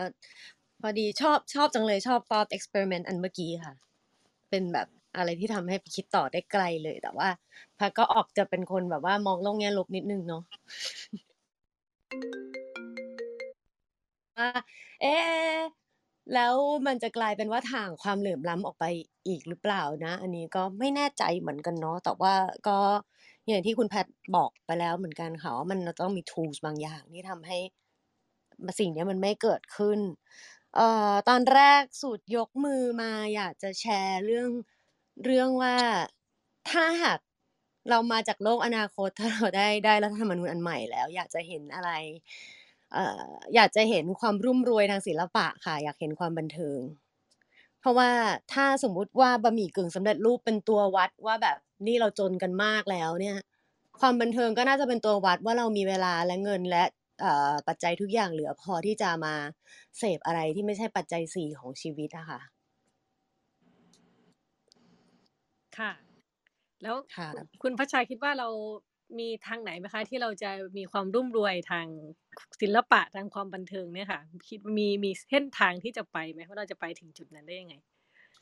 สำหรับสำหรับส่วนตัวคิดว่าทำทำได้ดี เท่าที่จะทำได้เนี่ย คือส่งเสริมคนรุ่นใหม่ให้กล้าออกกล้าแสดงออกมากขึ้น แม้ว่าจะอยู่ใต้ขีดจำกัดก็ตามอะค่ะ เอ่อนอกจากนั้นก็พยายามจะอธิบาย คนรอบๆตัวที่ยังไม่ค่อยเข้าใจเสรีภาพในการแสดงออก ให้เขาเปิดใจกว้างมากขึ้นนะคะคิดว่าคิดว่าอันนั้นมันเป็นเรื่องที่แบบจะพยายามทำทุกวันแล้วก็เอ่อเพราะว่า Clubhouse เนี่ยเป็นตัว disrupt อย่างดีเลยค่ะทำให้แบบเราได้ยินอะไรที่มาจากคนที่เราไม่ได้เจอกันในโลกจริงอะค่ะ ค่ะ ค่ะ ขอบคุณคุณพัชชามากนะคะ ระหว่างนี้ถ้าเกิดว่ามีมีใครอยากจะถามหรือว่าอยากจะแลกเปลี่ยนนะคะ ก็คิดว่าน่าจะได้อีกสักหนึ่งถึงสองท่านนะคะ แต่ว่าถ้าเกิดไม่มียิบก็จะถามคำถามปิดท้ายแขกรับเชิญทั้งทั้งสามท่านนะคะโอเคเหมือนเห็นคนหนึงยกมือแต่ว่ามันไม่สามารถเอาขึ้นมาได้พี่พี่ขอถามได้ไหมครับ อยากฟังเอ่อพีพีกับไผ่อะครับว่า ถ้าถ้าเรื่องเล่าใหม่หรือ new narrative ในมุมของพีพีกับไผ่ที่ที่พี่แชร์ไปเมื่อกี้ครับในมุมพีพีกับไผ่คิดว่าเรื่องเล่าอะไรที่น่าจะยึดโยงคนไทยทั้งหมด ที่ที่แตกต่างแล้วก็เห็นต่างกันมาก ๆ ตอนนี้ไว้ได้บ้างครับอืมค่ะ เดี๋ยวนิดนึงนะครัคะบพอดีคุณอืมคุณนางฟ้ายกมือขึ้นมา ถ้าเกิดว่ามีคำถามก็ถามแล้วเดี๋ยวให้ตอบไปทีเดียว หรือว่าแลกเปลี่ยนก็เชิญคุณนางฟ้าแลกเปลี่ยนเลยค่ะ ก่อนที่จะให้พีพีกับไผ่ตอบคำถามเนาะสวัสดีค่ะ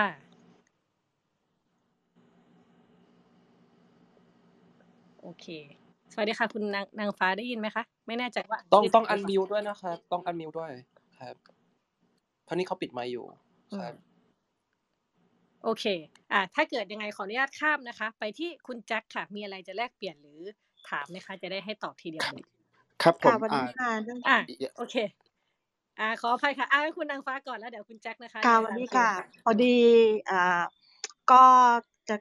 อ่าจะคุยในส่วนของที่ของคุณไผ่ก็คือการเสริมนะคะก็คือการเรือนล้ำคืออยากให้เปลี่ยน เพราะนี่มาจากคนรุ่นเก่าคืออายุห้าสิบห้าแล้วนะคะ ค่ะ แล้วก็ทำงานโรงแรมโดนคือโดนพิษมากเลยค่ะ แล้วก็การเหลื่อนล้ำเพราะว่า เป็นโรงแรมของอ่าเจ้าของโรงแรมจะเป็นฝรั่ง แล้วก็อยากจะให้การเหลื่อนล้ำเพราะว่าแบ่งชนชั้น เหมือนความคิดเวลาเราคุยอะไรทางผู้ใหญ่ก็จะบอกว่า เออมันไม่ใช่อย่างนี้ มันอย่างนี้ซึ่งเราเจอคนหลายหลายประเทศ เราก็จะคุยในการฉีกแนว แล้วก็อยากให้คือเปิดใจรับขึ้นการเรียนล้ำเหมือนข้าราชการเรามาพัก เราจะโดนอีกแบบหนึ่งเหมือนทหารมาพักอะเราต้องทำอย่างนั้นอย่างนี้หรือต้องเรียกเขาท่านแม้แต่ขนมจีน เราต้องทำให้กินซึ่งจริงๆแล้วเขาก็ทำได้ เราต้องนั่งคุกเข่ากับแขกคนนั้น หรือคนนี้ซึ่งอยากให้อ่าแบ่งแยกกันเหลื่อนล้ำออกไปอะค่ะ ค่ะ ค่ะ แล้วก็เปิดใจกว้างคือให้ทางผู้ใหญ่เหมือนอย่างที่บ้าน อ่าเขาเป็นมาจากข้าราชการ แล้วเราก็จะดูอ่าติดตามคุณไผ่ตลอด ใส่เสื้อของคุณไผ่หรืออะไร จะโดนผู้ใหญ่บอกว่าต่างชาติหรือคนในหมู่บ้านพอเราโวยวายเรื่องระบบอ่าของคุณประยุทธ์เขาก็บอกว่าเราอยู่ได้ทุกวันนี้ เพราะคุณประยุทธ์ให้ให้เงิน แต่พอเราอธิบายว่าทำไมลูกหลานตกงาน หรือโรงแรม ซึ่งหนึ่งปีที่เราต้องไปยื่นประกันสังคม ประกันสังคมไม่เคยให้เรื่องหรืออะไร แม้แต่การจ่ายตังค์อะไรอย่างเนี้ยค่ะ ค่ะ ค่ะ ขอบคุณคุณนางฟ้ามากนะคะคุณไผ่มีอะไรจะส่งสารไปยังคุณนางฟ้าสั้นๆไหมเผื่อเพราะว่าเห็นว่าติดตามไผ่ค่ะขอบคุณมากครับ เสื้อเสื้อนี้ล่าสุดใช่ไหมครับ ใช่ใช่ค่ะโอ้ แล้วสุก็ดยอดเลยตคอรันบนี้ใช่แล้วตอนนี้ก็โดนคนทั้งหมู่บ้าน อ่า คือคนเอาอะค่ะเพราะใส่เสื้อตัวนี้เขาก็บอกว่าเป็นพวกชังชาติ แล้วก็โดนที่บ้านเพราะที่บ้านเขาฟังสื่อสื่อหนึ่ง แล้วเขาจะด่าพวกคุณมากเลยค่ะอันนี้ต้องแอบส่งบัญชีให้คุณเหมือนกันช่วยเหลือ ขอบคุณมากครับ ค่ะค่ะไม่เป็ค่ะนไรค่ะ ขอบค่ะคุณขอบค่ะคุคุณณค่ะไผ่ขอบติดคุณตามตลอด ค่ะค่ะขอบคุณคุณนางสู้ๆฟ้านะมาคะกคุณนะไผ่เพราะว่าดิฉันก็รองานโรงแรมเหมือนกัน ขอบคุณครับขอบคุณมากๆครับเดี๋ยวสู้แน่นอนครับเดี๋ยวรอค่ะค่ะติดตามได้เลยครับ ค่ะ เดี๋ยวจะสู้ด้วยกัน เพราะว่าตอนนี้แม่เขาอุ้มมาผ่าตัดที่โรงพยาบาลทหาค่ะรนะคะค่ะ โอเคเดี๋ยวขอบจะไปคุณช่วยคุณไผ่ค่ะ ค่ะ ขอบคุณคุณนางฟ้ามากนะคะ เป็นกำลังใจให้นะคะ แล้วเดี๋ยวค่ะต่อขอบต่คุอณไปที่คุณแจ็คเลยค่ะ อ่าสวัสดีครับอ่าสปิเกอร์และมอดเรเตอร์ทุกท่าน คืออยากจะถามมีคำถามอยู่ประมาณสองคำถามนะ ขอเวลาหนึ่งนาทีค่ะคือคือเราในฐานะที่เราเนี่ยเราเราเป็นคนไทยคนหนึ่งอะนะฮะ แต่ตอนนี้ก็อยู่อยู่นอกประเทศ พอเรามองกลับไปเนี่ยเรารู้สึกว่าโอเคเราเราดิสคัสกันเรื่องโครงสร้างความเหลื่อมล้ำเรื่องความไม่เท่าเทียมอะไรอย่างเงี้ยมามาพอสมควรแล้วนะฮะทีนี้เนี่ย อ่า ในใน generation ใหม่ หรือว่าในในคนรุ่นใหม่ เราก็ชื่นชมเขานะฮะว่าเขาไปไกลมากนะเนี่ยเพราะว่าเขาเป็นเจ gen เขาเนี่ยผมผมจะ define ว่าเขาเป็นดิจิ t a ลเนทีฟนะฮะซึ่งซึ่งเขาไปไกลจนที่เขาไม่ต้องมานั่งแคร์ความ mainstream แบบไทยๆอะเคยอ่านบทความของคุณปานิสอะเรื่องของอ่าวัยรุ่นอีสานที่แบบนั่งอยู่เถียงนา แล้วก็สามารถ เป็น globalization ได้เป็น global citizen ได้สร้างอัตลักษณ์ของตัวเองได้อะไรอย่างเงี้ยนะฮะซึ่งไม่ได้ค่ะซึ่งไม่ได้แคร์ mainstream แบบไทยอีกแล้วอะไรอย่างเงี้ยฮะซึ่งไปมันไป engage กับอีกโลกหนึ่งไปแล้วอะไรอย่างเงี้ยฮะแล้วทีนี้เนี่ยในบริบทที่คนไทยถูก treat ในฐานะที่ไม่ใช่พลเมืองนะผมรู้สึกว่าคนไทยถูก treat เป็นในในฐานะไพร่ในฐานะทาสที่ไม่ใช่พลเมืองที่เท่าเทียมเหมือนนานาประเทศนะฮะอยากถามคุณโกรครับว่า มันจะมี narrative ไหนที่จะมาสื่อสารกับดิจิ t a ลเนทีฟนอกจากแพลตฟอร์มที่เป็นดิจิทัลอะฮะมันมีมันมีมันมี narrative ไหนมันมีมันมีอ่าวิวิธีการไหน method ไหนที่เราจะมาคุยกับกับคนคนคน digital native เนี่ยครับ ขอบคุณครับ อืมหมายค่ะถึงว่าเอ่อกับคนรุ่นใหม่เราจะคุยกับเขายังไงดีให้เขายังแคร์ความเป็นชาติไทยอย่างนี้ป่ะครับไม่ไม่ต้องแคร์ความเป็นชาติไทยก็ได้ครับเพราะโลกมันเปลี่ยนไปแล้วคือคือซิ t u เอชันคือเด็กเด็กอะเด็กสมัยใหม่เนี่ยเขาไม่ได้มานั่งแคร์ mainstream แบบไทยแล้วเนี่ยฮะเขาไปไกลแล้วทั้งเรื่องศิลปะวัฒนธรรมเรื่องไลฟ์สไตล์เรื่องของเพลงเรื่องของอ่า วิธีคิดแบบประชาธิปไตยอะดิมอคร a ไซโน่นนี่อะไรอย่างเงี้ยฮะอืม อืม ถ้าถ้าในมุมพีนะครับ ถ้าถ้าเสริมจากมุมเนี้ยพีรู้สึกว่าเอ่อจริงครับอย่างที่อย่างที่พี่พี่แจ็คใช่ไหมฮะพูดมาเลยครับ ก็คือคนรุ่นใหม่เขาเติบโตมากับเอ่อองค์ความรู้ที่พี่เข้าใจว่าในยุคสมัยก่อนเนี่ยก็ต้องมีเอ่อรุ่นพี่ครูบาอาจารย์ที่คอยถ่ายทอดวิชาเอ่อเอาประสบการณ์เคล็ดลับตำราถ่ายทอดเนาะเพราะว่าเอ่อ ข้อมูลหรือว่าองค์ความรู้เนี่ยมันมันส่งต่อกันได้ยากใช่ไหมฮะแต่ในยุคนี้ที่เออไม่ผมเชื่อว่าไม่มีคุณครูหรือว่าหรือว่าอาจารย์มหาวิทยาลัยคนไหนที่มีองค์ความรู้ได้กว้างเท่ากับเท่ากับ Google หรือว่าเท่ากับงานวิจัยทั้งโลกที่เขาสามารถหาได้ภายในไม่กี่คลิกเนี่ยฮะเออก็ไม่แปลกเลยครับที่คนรุ่นใหม่จะจะวิ่งออกไปหาโอกาส จะวิ่งออกไปหาองค์ความรู้ ไปวิ่งหาวัฒนธรรมข้างนอกครับส่วนตัวพี่ก็ยังเชื่อว่าจริง ๆ แล้ว สิ่งอีกสิ่งหนึ่งที่คนรุ่นใหม่มีด้วยครับ คือ พอเขาได้เรียนรู้สิ่งที่มีอยู่ข้างนอกเนาะคือเขาเขาได้รับ globalization เขา think global ใช่ไหมครับ แต่พี่เชื่อว่าเวลาเขาใช้ชีวิตนะครับเขาอยู่จ้องมองเพียงแค่หน้าจอสี่เหลี่ยมตลอดเวลาไม่ได้ครับเขายังต้องเอ่อออกจากบ้านออกจากเถียงนานั้นเนาะแล้วก็ไปโรงเรียนแล้วเขาก็จะพบทางลูกลังที่ที่พื้นแย่มาก แต่ว่ามีเสาไฟกินรี อยู่รอบๆ แล้วเขาก็เห็นว่าอ๋อนี่คือคอร์รัปชันเขาก็จะเข้าไปโรงเรียนแล้วก็เห็นว่าอ๋อจริง ๆ แล้วเอ่อซีรีส์เอ่อที่เขาดูใน Netflix ว่าโรงเรียนต่างประเทศเป็นแบบนี้ ในห้องเรียนสามารถยกมือ discuss กับครูได้เนี่ยในห้องเรียนไทยมันไม่ได้เป็นแบบนั้นมันตรงกันข้ามเลยเขาต้องเขาต้องหนีบตัวให้ลีบๆเอาไว้ เขาต้องทำตัวให้เหมือนเหมือนคนอื่นเข้าไว้เนี่ยพี่เชื่อว่าแม้ว่าเขาจะได้เห็นสิ่งที่ดีงามข้างนอกยังไงอะครับ ในเมื่อวันนี้ที่เขายัง ตัวเขายังอยู่ตรงนี้เนี่ยเขาเห็นปัญหา เพราะฉะนั้นสิ่งที่เกิดตามขึ้นมาแน่ๆ กับเขาก็คือความโกรธความไม่พอใจหรือการตั้งคำถามเนาะซึ่งความโกรธยิงมาทีหลังด้วยเขาแค่ก็เหมือนเด็กทั่วไปครับก็สงสัยก็ถาม แต่พอผู้ใหญ่เลือกที่จะไม่ให้คำตอบ อย่าถาม อย่าพูด อย่าสงสัยอะไรมากมายเนี่ย มันก็ค่อยๆ เปลี่ยนไปเป็นการตั้งคำถามที่ลึกขึ้น รุนแรงขึ้นไปถึงรากของปัญหามากขึ้นเนาะก็ไม่แปลกนะครับที่ที่น้องๆหรือว่าคนรุ่นใหม่เนี่ย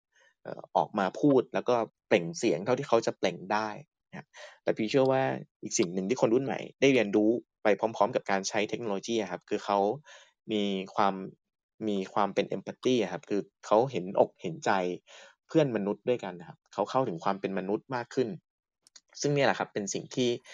มันเปิดให้เขา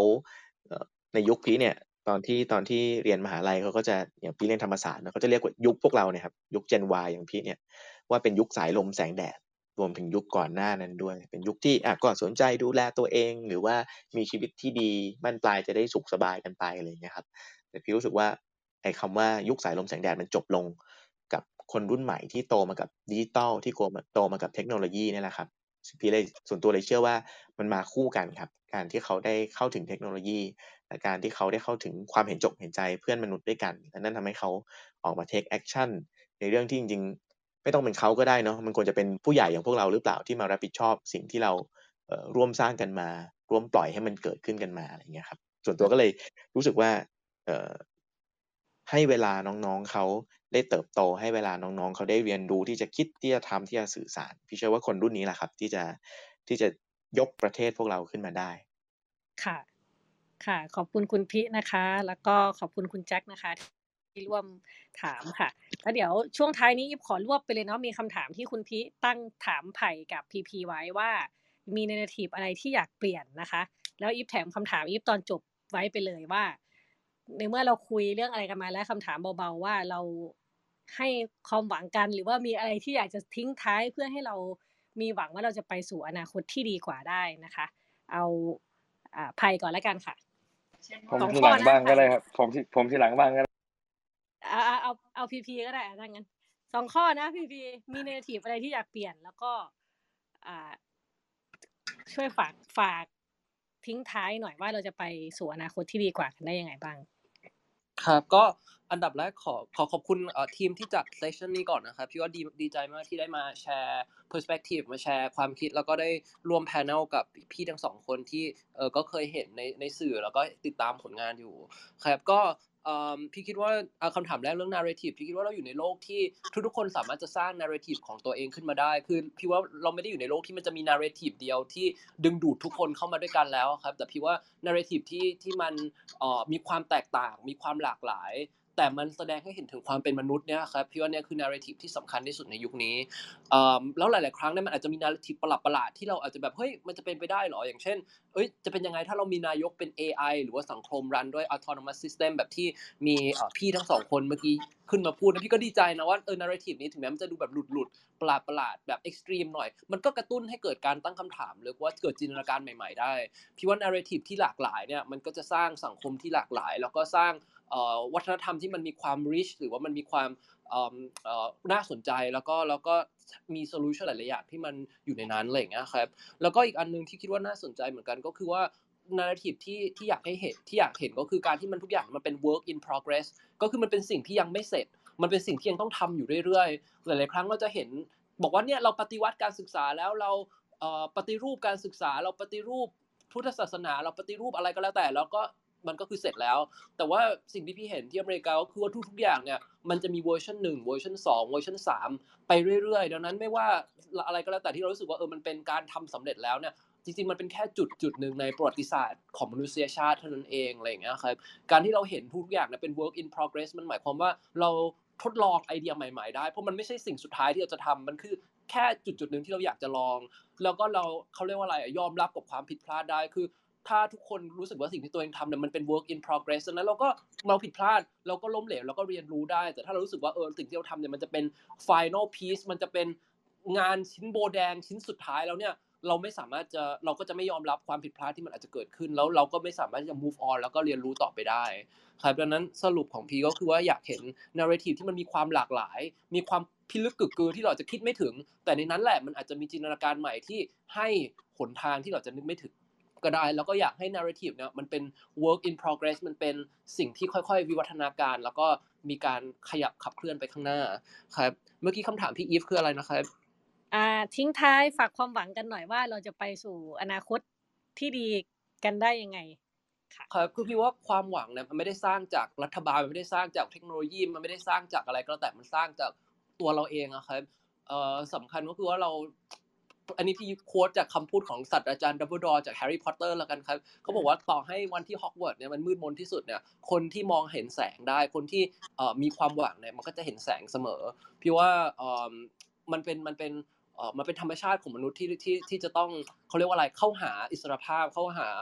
ความเป็นไปได้ใหม่ๆดังนั้น ความหวังนี้มันมีอยู่ครับเพียงแต่เราต้องทำมันแล้วก็แล้วก็แล้วก็ลุยไปข้างหน้า ไม่ว่าจะอยู่ที่ไหนอยู่ในไทยอยู่ในต่างประเทศอยู่บนดาวอังคารหรืออยู่ที่ไหนก็แล้วแต่ เราก็จะเจอความท้าทายเอิ่มแต่ว่าเราก็ต้องอย่าลืมว่ามนุษยชาติก็คือก็คือการไปข้างหน้าก็คือความหวังครับดังนั้นก็ก็ฝากไว้ประมาณนี้ครับ ค่ะ โอเค ขอบคุณพีพีมากนะคะอะไผ่ครับ ก็เมื่อวานก็พูดเรื่องควางจูเนาะมันก็เป็นเรื่องเล่าหนึ่งที่ที่เผด็จการทหารไม่อยากให้เรื่องเล่านี้มันเกิดขึ้นในบ้านเรา แล้วมันก็เป็นเรื่องเล่าที่ฝ่ายประชาธิปไตยหรือพวกเราเองก็อยากจะเล่าเรื่องราวแบบนี้ เรื่องเล่าของเกาหลีใต้เนี่ย มันมีอยู่ว่าเขาก็ปกครองโดยเผด็จการทหารเผด็จการทหารก็ใช้วิธีการออกกฎหมาย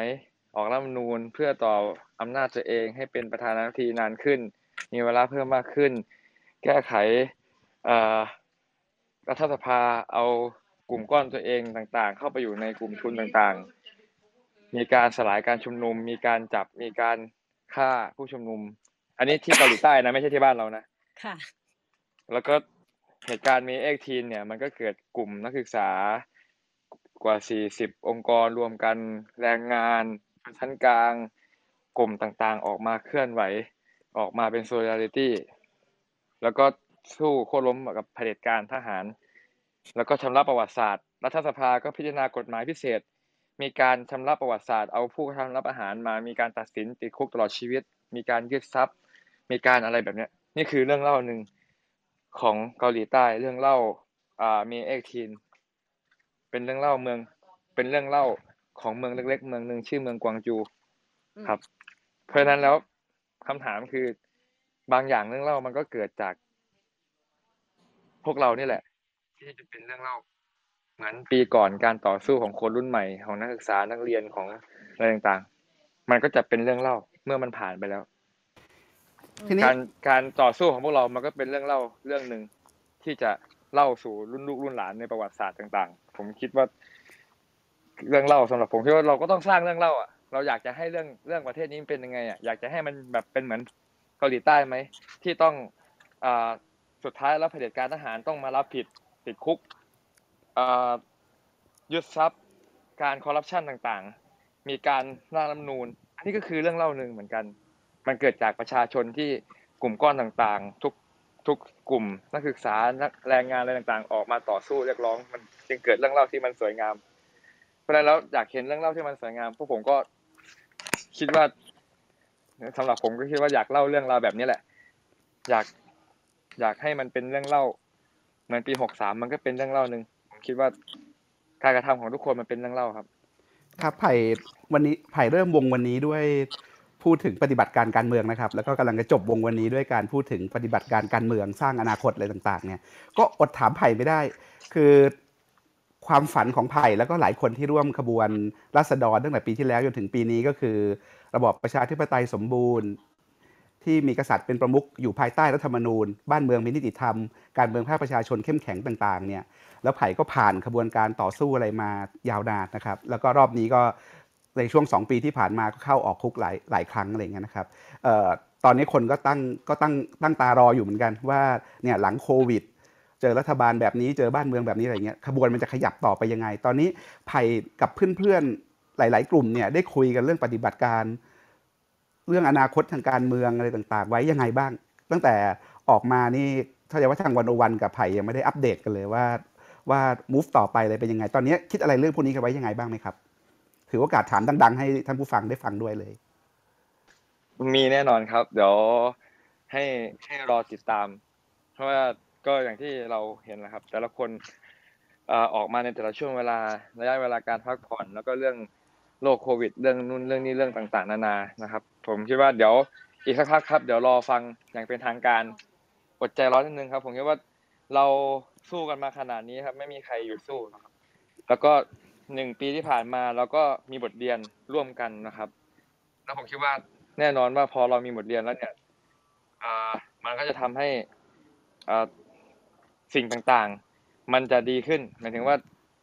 ขบวนการต่อสู้มันจะเข้มแข็งขึ้น อะไรปัญหาต่างๆ มันจะถูกแก้ไขเดี๋ยวยังไงเดี๋ยวรอติดตามครับ ผมอยากบอกว่าพวกเราที่ณวันนี้เนี่ยไม่ได้หายไปไหนครับ ก็ยังมีกลุ่มเคลื่อนไหวยังมีการอ่าพูดคุยกันอยู่ครับ แล้วก็เดี๋ยวรอฟังประกาศอีกทีนะครับ เดี๋ยวรอให้เกิดกระบวนการพูดคุยนะครับ เดี๋ยวรออีกทีนะครับ ครับ ถ้ายังเล่าเรื่องไปสู่อนาคตไม่ได้เต็มปากเต็มคำเดี๋ยวรอแถลงใหญ่ ๆ เนี่ย ตอนที่มาทบทวนอดีตร่วมกันเนี่ยเมื่อกี้ไผ่บอกว่าก็สรุปบทเรียนกันไปหลายอย่าง บทเรียนใหญ่ ๆ ที่ได้จากกระบวนการเคลื่อนไหวในช่วง 2 ปีที่ผ่านมาเนี่ยมันเป็นยังไงบ้าง แล้วเรื่องหนึ่งที่หลายคนจับตาดูก็คือช่วงที่ที่ไผ่ไม่ได้อยู่ข้างนอกเนี่ยก็มีการเคลื่อนไหวหลากหลายขบวนใช่ไหมครับขบวนการครับก็มีความหลากหลายมากทั้งในเรื่องเอ่อเป้าหมาย เรื่องวิธีการเรื่องยุทธศาสตร์ เเราจะประสานความหลากหลายของขบวนการเพื่อมองไปข้างหน้า แล้วสร้างอนาคตใหม่ของประเทศไทยด้วยกันเนี่ยไอ้ตรงเนี้ยมันมีบทเรียนอะไรตรงนี้ไหมที่ที่คิดว่าจะลงมือทำหรือว่าจะปรับยุทธศาสตร์ปรับขบวนอะไรกันยังไงไอ้ตรงพวกเนี้ยคิดอะไรไว้อ๋อมีแน่ครับ คือเดี๋ยวคือผมเชื่อว่าเอ่อคนก็มีความหลากหลายเนาะขบวนการต่อสู้ก็มีความหลากหลาย ทุกอย่างมันมีความหลากหลายทีนี้เอ่อต่อจากนี้ไปมันจะเป็นความหลากหลายที่สวยงามครับเดี๋ยวรอติดตามไปพร้อม ๆ กันครับ อุบไว้ก่อนอุบไว้ก่อนพูดตครรังบนี้ก็ไม่ตื่นเต้นครับพี่ปกป้องครับครับพี่ปกป้อง อันนี้คืออ่าเหมืพีอนว่าไงครับ เมื่อกี้ที่เห็นพี่ปกปกป้องถามพี่ไผ่เนี่ยเหมือนเวลาที่แบบว่าแฟนดอมเขาถามแบบว่านักแสดงซีรีส์วายว่าซีซั่นหน้าจะเป็นยังไงอะไรอย่างเงี้ยครับครับให้ความก็รู้ถืสึอกอย่างนั้นเลยครับจริงๆ อยากจะถามพีพีกับกับกับพีด้วยเหมือนกัน ในฐานะอย่างพีพีเนี่ยอยู่วงนอกเนาะอยู่ต่างประเทศ แล้วผมคิดว่าถ้าเกิดพีพีอยู่ในเมืองไทยเนี่ยก็คงเอ่ออยากจะเข้าไปดูไปไปทดลองอะไรบางอย่างคิดอะไรบางอย่าง พีพีมองมาจากสายตาคนที่อยู่ต่างประเทศเนี่ย มีอะไรในขบวนไหมในสายตาที่คนจับตาดูเรื่องพวกเนี้ยแล้วอยากจะปรับอยากจะเปลี่ยน อยากจะเสนอเพราะว่าเข้าใจว่าพีพีไม่เคยคุยกับไผ่เนาะถ้าสมมติว่าได้คุยกันจับเข่าคุยกันเนี่ยเออเราเราจะอยากจะคุยอะไร เรื่องเรื่องขบวนการเราเคลื่อนไหวตั้งแต่ปีที่ผ่านมาใช่ว่าเออตรงเนี้ยทำได้ดีสุดยอดไอ้ยตรงเนี้ย ปรับตรงนี้สักหน่อยไหมหรือว่าไอ้ตรงเนี้ยเรื่องเล่าแบบเนี้ยเติมเรื่องเล่าแบบนี้ไปหน่อยดีไหมยังไงอะไรอย่างเงี้ยครับพี่คิดยังไงบ้างก็เมื่อกี้ได้ไอเดียจากพี่พีอะครับที่บอกว่าตอนนี้ประเทศไทยเราเป็นแบบเป็นเมืองแห่งซีรีส์วายใช่ไหมครับแบบคนทั่วโลกแบบให้กำลังใจซีรีส์วายในประเทศเราเยอะมาก ก็เลยสงสัยว่าเดี๋ยวถ้าพี่ไผ่แบบมีคู่จิ้นสักคนหนึ่งอย่างเงี้ยแล้วก็กลายเป็นแบบเป็นเป็นคาแรคเตอร์ที่ทุกคนคนทั่วโลกให้การจับตาอย่างเงี้ยคราวเนี้ยคนที่มาต่อกรกับพี่ไผ่เนี่ยไปทำให้แยกคู่จิ้นคู่นี้คนนึงติดคุกคนนึงไม่ติดคุกเนี่ย โอ้คราวนี้เป็นเรื่องใหญ่แล้วจะมีการเรียกร้องจากทั่วโลกว่าต้องปล่อยออกมาแล้วการเอ่อเคลื่อนไหวทางประชาธิปไตยเนี่ยก็จะถูก support โดยกลุ่มคนแฟนคลับวายซึ่งมีเป็นหลายล้านคนทั่วโลก อันนี้ก็จะเป็นวิธีการสร้างแนวร่วมที่มหัศจรรย์มากอะไรอย่างเงี้ยครับ ครับ ครับพี่ละครับ อืมจริง ๆ โอ้คำถามที่ยากมากเลยครับ จริงๆต้องต้องชื่นชมเนาะพี่ว่า เอ่อหลาย ๆ คนมี ความเชื่อหรืออุดมการใกล้ๆกัน หรือว่าอยากเห็นประชาธิปไตยเบ่งบานในประเทศนี้เหมือนกัน แต่ว่าพี่ว่าไม่ใช่ทุกคนที่ที่พร้อมจะลุยเต็มตัว เหมือนกับไผ่แล้วก็เพื่อนๆพี่ๆน้องๆ หลายๆคนนะครับ อันนี้ก็ต้องบอกว่าหลายๆคนชื่นชมมากๆเนาะใครที่ใครที่สนับสนุนในรูปแบบไหนได้บ้างเอาใจช่วยในรูปแบบไหนได้ก็เอาใจช่วยกันไป ส่วนส่วนที่รู้สึกว่าออยากเห็นมากขึ้น พี่รู้สึกว่าตอนนี้ครับเราเราอยู่ในภาวะที่ เรียกว่าพบคนที่เห็นตรงกันหาหาคนที่เห็นตรงกันด้วยเนี่ย หากันเจอเนี่ยไม่ยากแหละนะตั้งกลุ่มย้ายประเทศแป๊บเดียวก็หลายล้านอะไรเงี้ยครับตลาดหลวงอะไรก็แป๊บเดียวก็หลายล้านหรือว่าแป๊บเดียวก็มาเจอกันในคลับเฮาส์ได้ การรวมตัวมันมันมันง่ายขึ้นมากๆเนาะด้วยเทคโนโลยีแต่จุดที่พี่ว่าน่าจะเป็นความท้าทายต่อไปคือ คือการทั้งคนที่มีอยู่จะทำยังไงให้สามารถปฏิสัมพันธ์กันได้ลึกซึ้งขึ้น มีกิจกรรมที่ ที่ยังเลี้ยงระยะยังปฏิสัมพันธ์ แล้วทำให้เขาได้ได้เรียนรู้ได้เติบโตไปพร้อม ๆ กันคือแนวดิ่งมากขึ้นในขณะเดียวกันการสื่อสารในเชิงแนวราบครับ คนที่กลางๆ คนที่รู้สึกว่าโอ๊ยไม่ค่อยเห็นด้วยเฉยๆการเมืองไกลตัวเนี่ยพี่ว่าจังหวะเนี้ยจังหวะที่เขาเริ่มถ้าถ้าไม่รู้สึก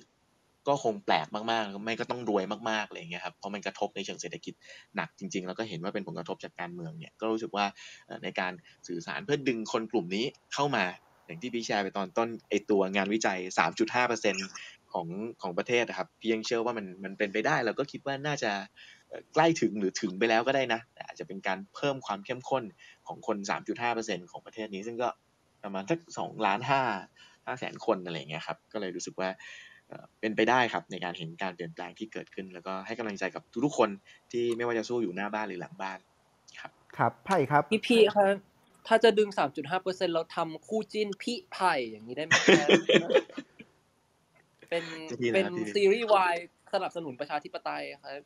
พี่ไผ่แฮชแท็กพี่ไผ่ for ประชาธิปไตยครับค่ะอะลองดูครับลองดูครับ ไผ่ครับ ครับ ในฐานะนักต่อสู้ทางการเมืองเพื่ออนาคตเนี่ยเออผมไม่ถามเป็นเรื่องกระบวนการก็ได้ถามในฐานะตัวไผ่เองเนี่ย ว่าพอได้ย้อนกลับไปทบทวนในสองปีที่ผ่านมาแล้วตอนเนี้ยมันมันคิดว่าเออเรายิ่งเชื่อมั่นในแนวทางของเราแบบเนี้ยมากขึ้นหรือว่ามันมีตรงไหนที่เราคิดว่าเออตรงเนี้ยอยากจะลองปรับซะหน่อย หรือว่าตรงเนี้ยเป็นเรื่องที่เราไป คิดเราอยากจะคิดใหม่ ถ้าเราเคลื่อนไหวต่อไปเนี่ยในมูฟหน้าที่ไผ่บอกว่ามาแน่ใจเย็นๆรอนิดนึงเออมันจะทำอะไรที่ที่ที่แตกต่างจากเดิม มีอะไรที่เป็นแบบเป็นเป็นนวัตกรรมใหม่ ๆ ในแง่นักเคลื่อนไหวทางการเมืองของไผ่เองบ้างอะครับ คือผมคิดว่าเอาจริง ๆแล้วการต่อสู้ของปีที่แล้วเนี่ยมันก็คือมันไม่คือการต่อสู้ทางการเมืองมันไม่ได้มีแบบ หลักสูตรทฤษฎีว่าจะครับแบบไหนอะไรอย่างเงี้ยมันก็เป็นการเรียนรู้ทั้งของทุกคนนะฮะ มันเป็นใช่การเรียนใช่รู้ เอ่อผมมองว่าความผิดพลาดก็เป็นบทเรียนหนึ่งความผิดพลาดมันก็มีอีกชื่อหนึ่งว่าบทเรียนนะครับ อะไรต่างๆ เนี่ยมันก็เป็นบทเรียนที่ทำให้เราได้เรียนรู้แล้วพัฒนาแก้ไขอะไรต่าง ๆ เนี่ย ผม ผม ผมรู้สึกว่ามันมีความหวังอ่าในฐานะที่เราผมสู้มาใน ในเจนก่อนหน้านี้ที่มันแบบไม่มีความหวังเนาะอยู่ในยุคที่แบบโดนโดนโดนกดมากๆเนาะยุคยุคที่แบบท่องเด็กเอยเด็กดี ยุคแบบอะไรแบบเนี้ย ยุคในจารีตยุคแบบในไม่ได้แบบอิสระไม่ได้เปิดว่าไม่ได้มีการรับรู้อะไรขนาดเนี้ยอยู่อยู่ระหว่างผ่านยุคแบบเนี้ย ผมเห็นความหวัง คือผมมองว่ายังไงเนี่ยฝ่าย ฝ่ายขวาเนี่ยฝ่ายเผด็จการอำนาจนิยมเนี่ยไม่สามารถเอ่อฉุดรั้งการเปลี่ยนแปลงตัวนี้ได้ ถึงแม้ว่าเขาพยายามจะฉุดรั้งแค่ไหนเนี่ย มันไม่สามารถที่จะหยุดกระแสทางการพัฒนาการเปลี่ยนแปลงของคนรุ่นใหม่ และการเติบโตตรงนี้ได้ อันนี้ผมผมคิดว่าอันที่หนึ่งเนาะในครับในเรามองในเรามองในอนาคตข้างหน้าอืมเนี่ย เราก็จะเห็นว่ามันจะเป็นการเปลี่ยนผ่านรุ่นเจเนอเรชันเราก็เห็นว่าตั้งแต่รุ่นเราลงไปเนี่ย มันมี มันมีคำนิยามใหม่ของคำว่าชาติ มันมีคำนิยามว่าเฮ้ยชาติมันมันคือประชาชนนะมันมีความนิยามอะไรแบบเนี้ยมันมีคือผมรู้สึกว่าเฮ้ยมันเริ่มมาแล้วคือพอพอมันเริ่มมีมีคอนเซปต์แบบเนี้ย เริ่มมีแนวคิดแบบเนี้ย ผมรู้สึกว่ามันมันเริ่มมาแล้ว เพราะฉะนั้นแล้วมันอยู่ที่กระบวนการต่อสู้ มันอยู่ที่กระบวนการเคลื่อนไหว เพราะฉะนั้นแล้ว ต่อจากนี้ไปเนี่ยเอ่อกระบวนการต่อสู้เคลื่อนไหวเนี่ย ก็เกิดขึ้นหลากหลายเนาะเราก็เห็นการต่อสู้เคลื่อนไหวมันก็มีหลากหลาย ตอนนี้ก็มีหลากหลายการต่อสู้เคลื่อนไหว เพราะฉะนั้นแล้วมันก็เป็นความสวยงามในการต่อสู้ การที่พวกเราจะออกมาสู้อีกครั้งหนึ่งก็อย่างที่บอกว่าให้ติดตามเนี่ย มันก็จะเป็นอ่าอีกรูปแบบหนึ่งอดใจรอนะครับ อดใจรครัอบผมก็เดี๋ยวรอพูดทีเดียวดีกว่า มันมันมีมันมีกลุ่มไหนไหมครับไผ่ตอนนี้ที่ที่ทางไผ่เนี่ยอยากจะ ดึงเข้ามาร่วมขบวน แล้วยังยื่นมือไปไม่ถึง หรือว่าพยายามแล้วยังไม่มาอะไรอย่างเงี้ยมีไหมครับ มีกลุ่มมองในสังคม แล้วเอ้ยมีกลุ่มไหนเอ้ยตรงนี้ถ้ามาเสริมพลังพวกเราน่าจะดีเลยนึกถึงกลุ่มไหนไหมก็จริง ๆ แล้วเราก็นึกถึงทุกกลุ่มครับทุกทุกครับกลุ่มก้อนทางการเมืองทุกกลุ่มก้อนที่มีประเด็นปัญหาต่างๆเนี่ยคือคืออย่างที่บอกว่าถ้าเรามองเรื่องเล่าของเกาหลีใต้เนี่ยเราจะเห็นว่าสำคัญคือการที่เขารวมกันความสามัคคีรวมกันเป็นโซเลตี้ เป็นนักศึกเป็นประสานกันใช่ไหมครับ นักศึกษานักเรียนแรงงาน เครือข่ายกลุ่มประชาสังคมต่างๆ เครือข่ายกลุ่มก้อนต่างๆ ทางสังคมออกมาร่วมกัน มีจุดร่วมกันเขาครับมีจุดร่วมกันที่ชัดเจนเรื่องรัฐมนูญอะไรอย่างเงี้ยนี่ก็คือเป็นเรื่องเล่าเป็นบทเรียนหนึ่งเหมือนกันที่เฮ้ยเวลาเรามองเห็นว่า เออทำไมทำไมเขาทำอย่างนี้ได้เขาทำอย่างนี้ได้โอ้มันมันเราเห็นว่าโอ้เขามีจุดร่วมกันเขามีเรื่องรัฐมนูญเขามองเห็นอ่าเขาไปด้วยกันเขาแบบไม่เอาเผด็จการเขามี ตกผลึกกันละหมายถึงว่าการสรุปบทเรียนที่เนี้ยมันมันเป็นการสรุปบทเรียนของการต่อสู้ด้วยเป็นการสรุปบทเรียนของสังคมด้วย เหมือนกันฮะ เช่นยกตัวอย่างเช่นในปีห้าเจ็ดเนี่ย มันยังมีกลุ่มคนที่คิดว่ายังหวังพึ่งกับรัฐรัฐเผด็จการได้ยังหวังพึ่งกับทหารได้ มันยังมีแนวคิดที่แบบว่า อ่า อะไรก็ได้ที่ไม่ใช่นักการเมือง นักการเมืองเลวในยุคนั้นเนี่ยเรา มันยังมีแนวคิดแบบเนี้ยขณะที่ประชาชนเกาหลีใต้เนี่ยผ่านการรับประหารมาเหมือนบ้านเราเนี่ย แต่ประชาชนก็ตกผลึกว่าเฮ้ย ผด็จการทหารมันไม่ได้แก้ไขปัญหา ซึ่งบทเรียนแต่ละคนเนี่ยการรับรู้การเรียนรู้ของผู้คนในสังคมเนี่ยมันก็ต้องใช้ระยะเวลา เราก็จะเห็นได้จากปรากฏการณ์ยุคของกปกปปสที่ออกมาแล้วนะวันนี้หลายๆ คนที่กลับตัวกลับใจหลาย ๆ คนที่ออกมา คือมันเป็นเรื่องของการเรียนรู้ คนเคยเชื่อว่าเฮ้ยเผด็จการทหารมันแก้ปัญหาในสังคมไทยได้ประยุทธ์เคยมาคืนความสุข เคยมายุติความสุขได้ คนมันเคยเชื่ออย่างนั้นจริง ๆ มันมีกลุ่มคนที่ support อย่างนั้นไม่งั้นถ้าเผด็จการมันอยู่ไม่ได้ เพราะฉะนั้นแล้ว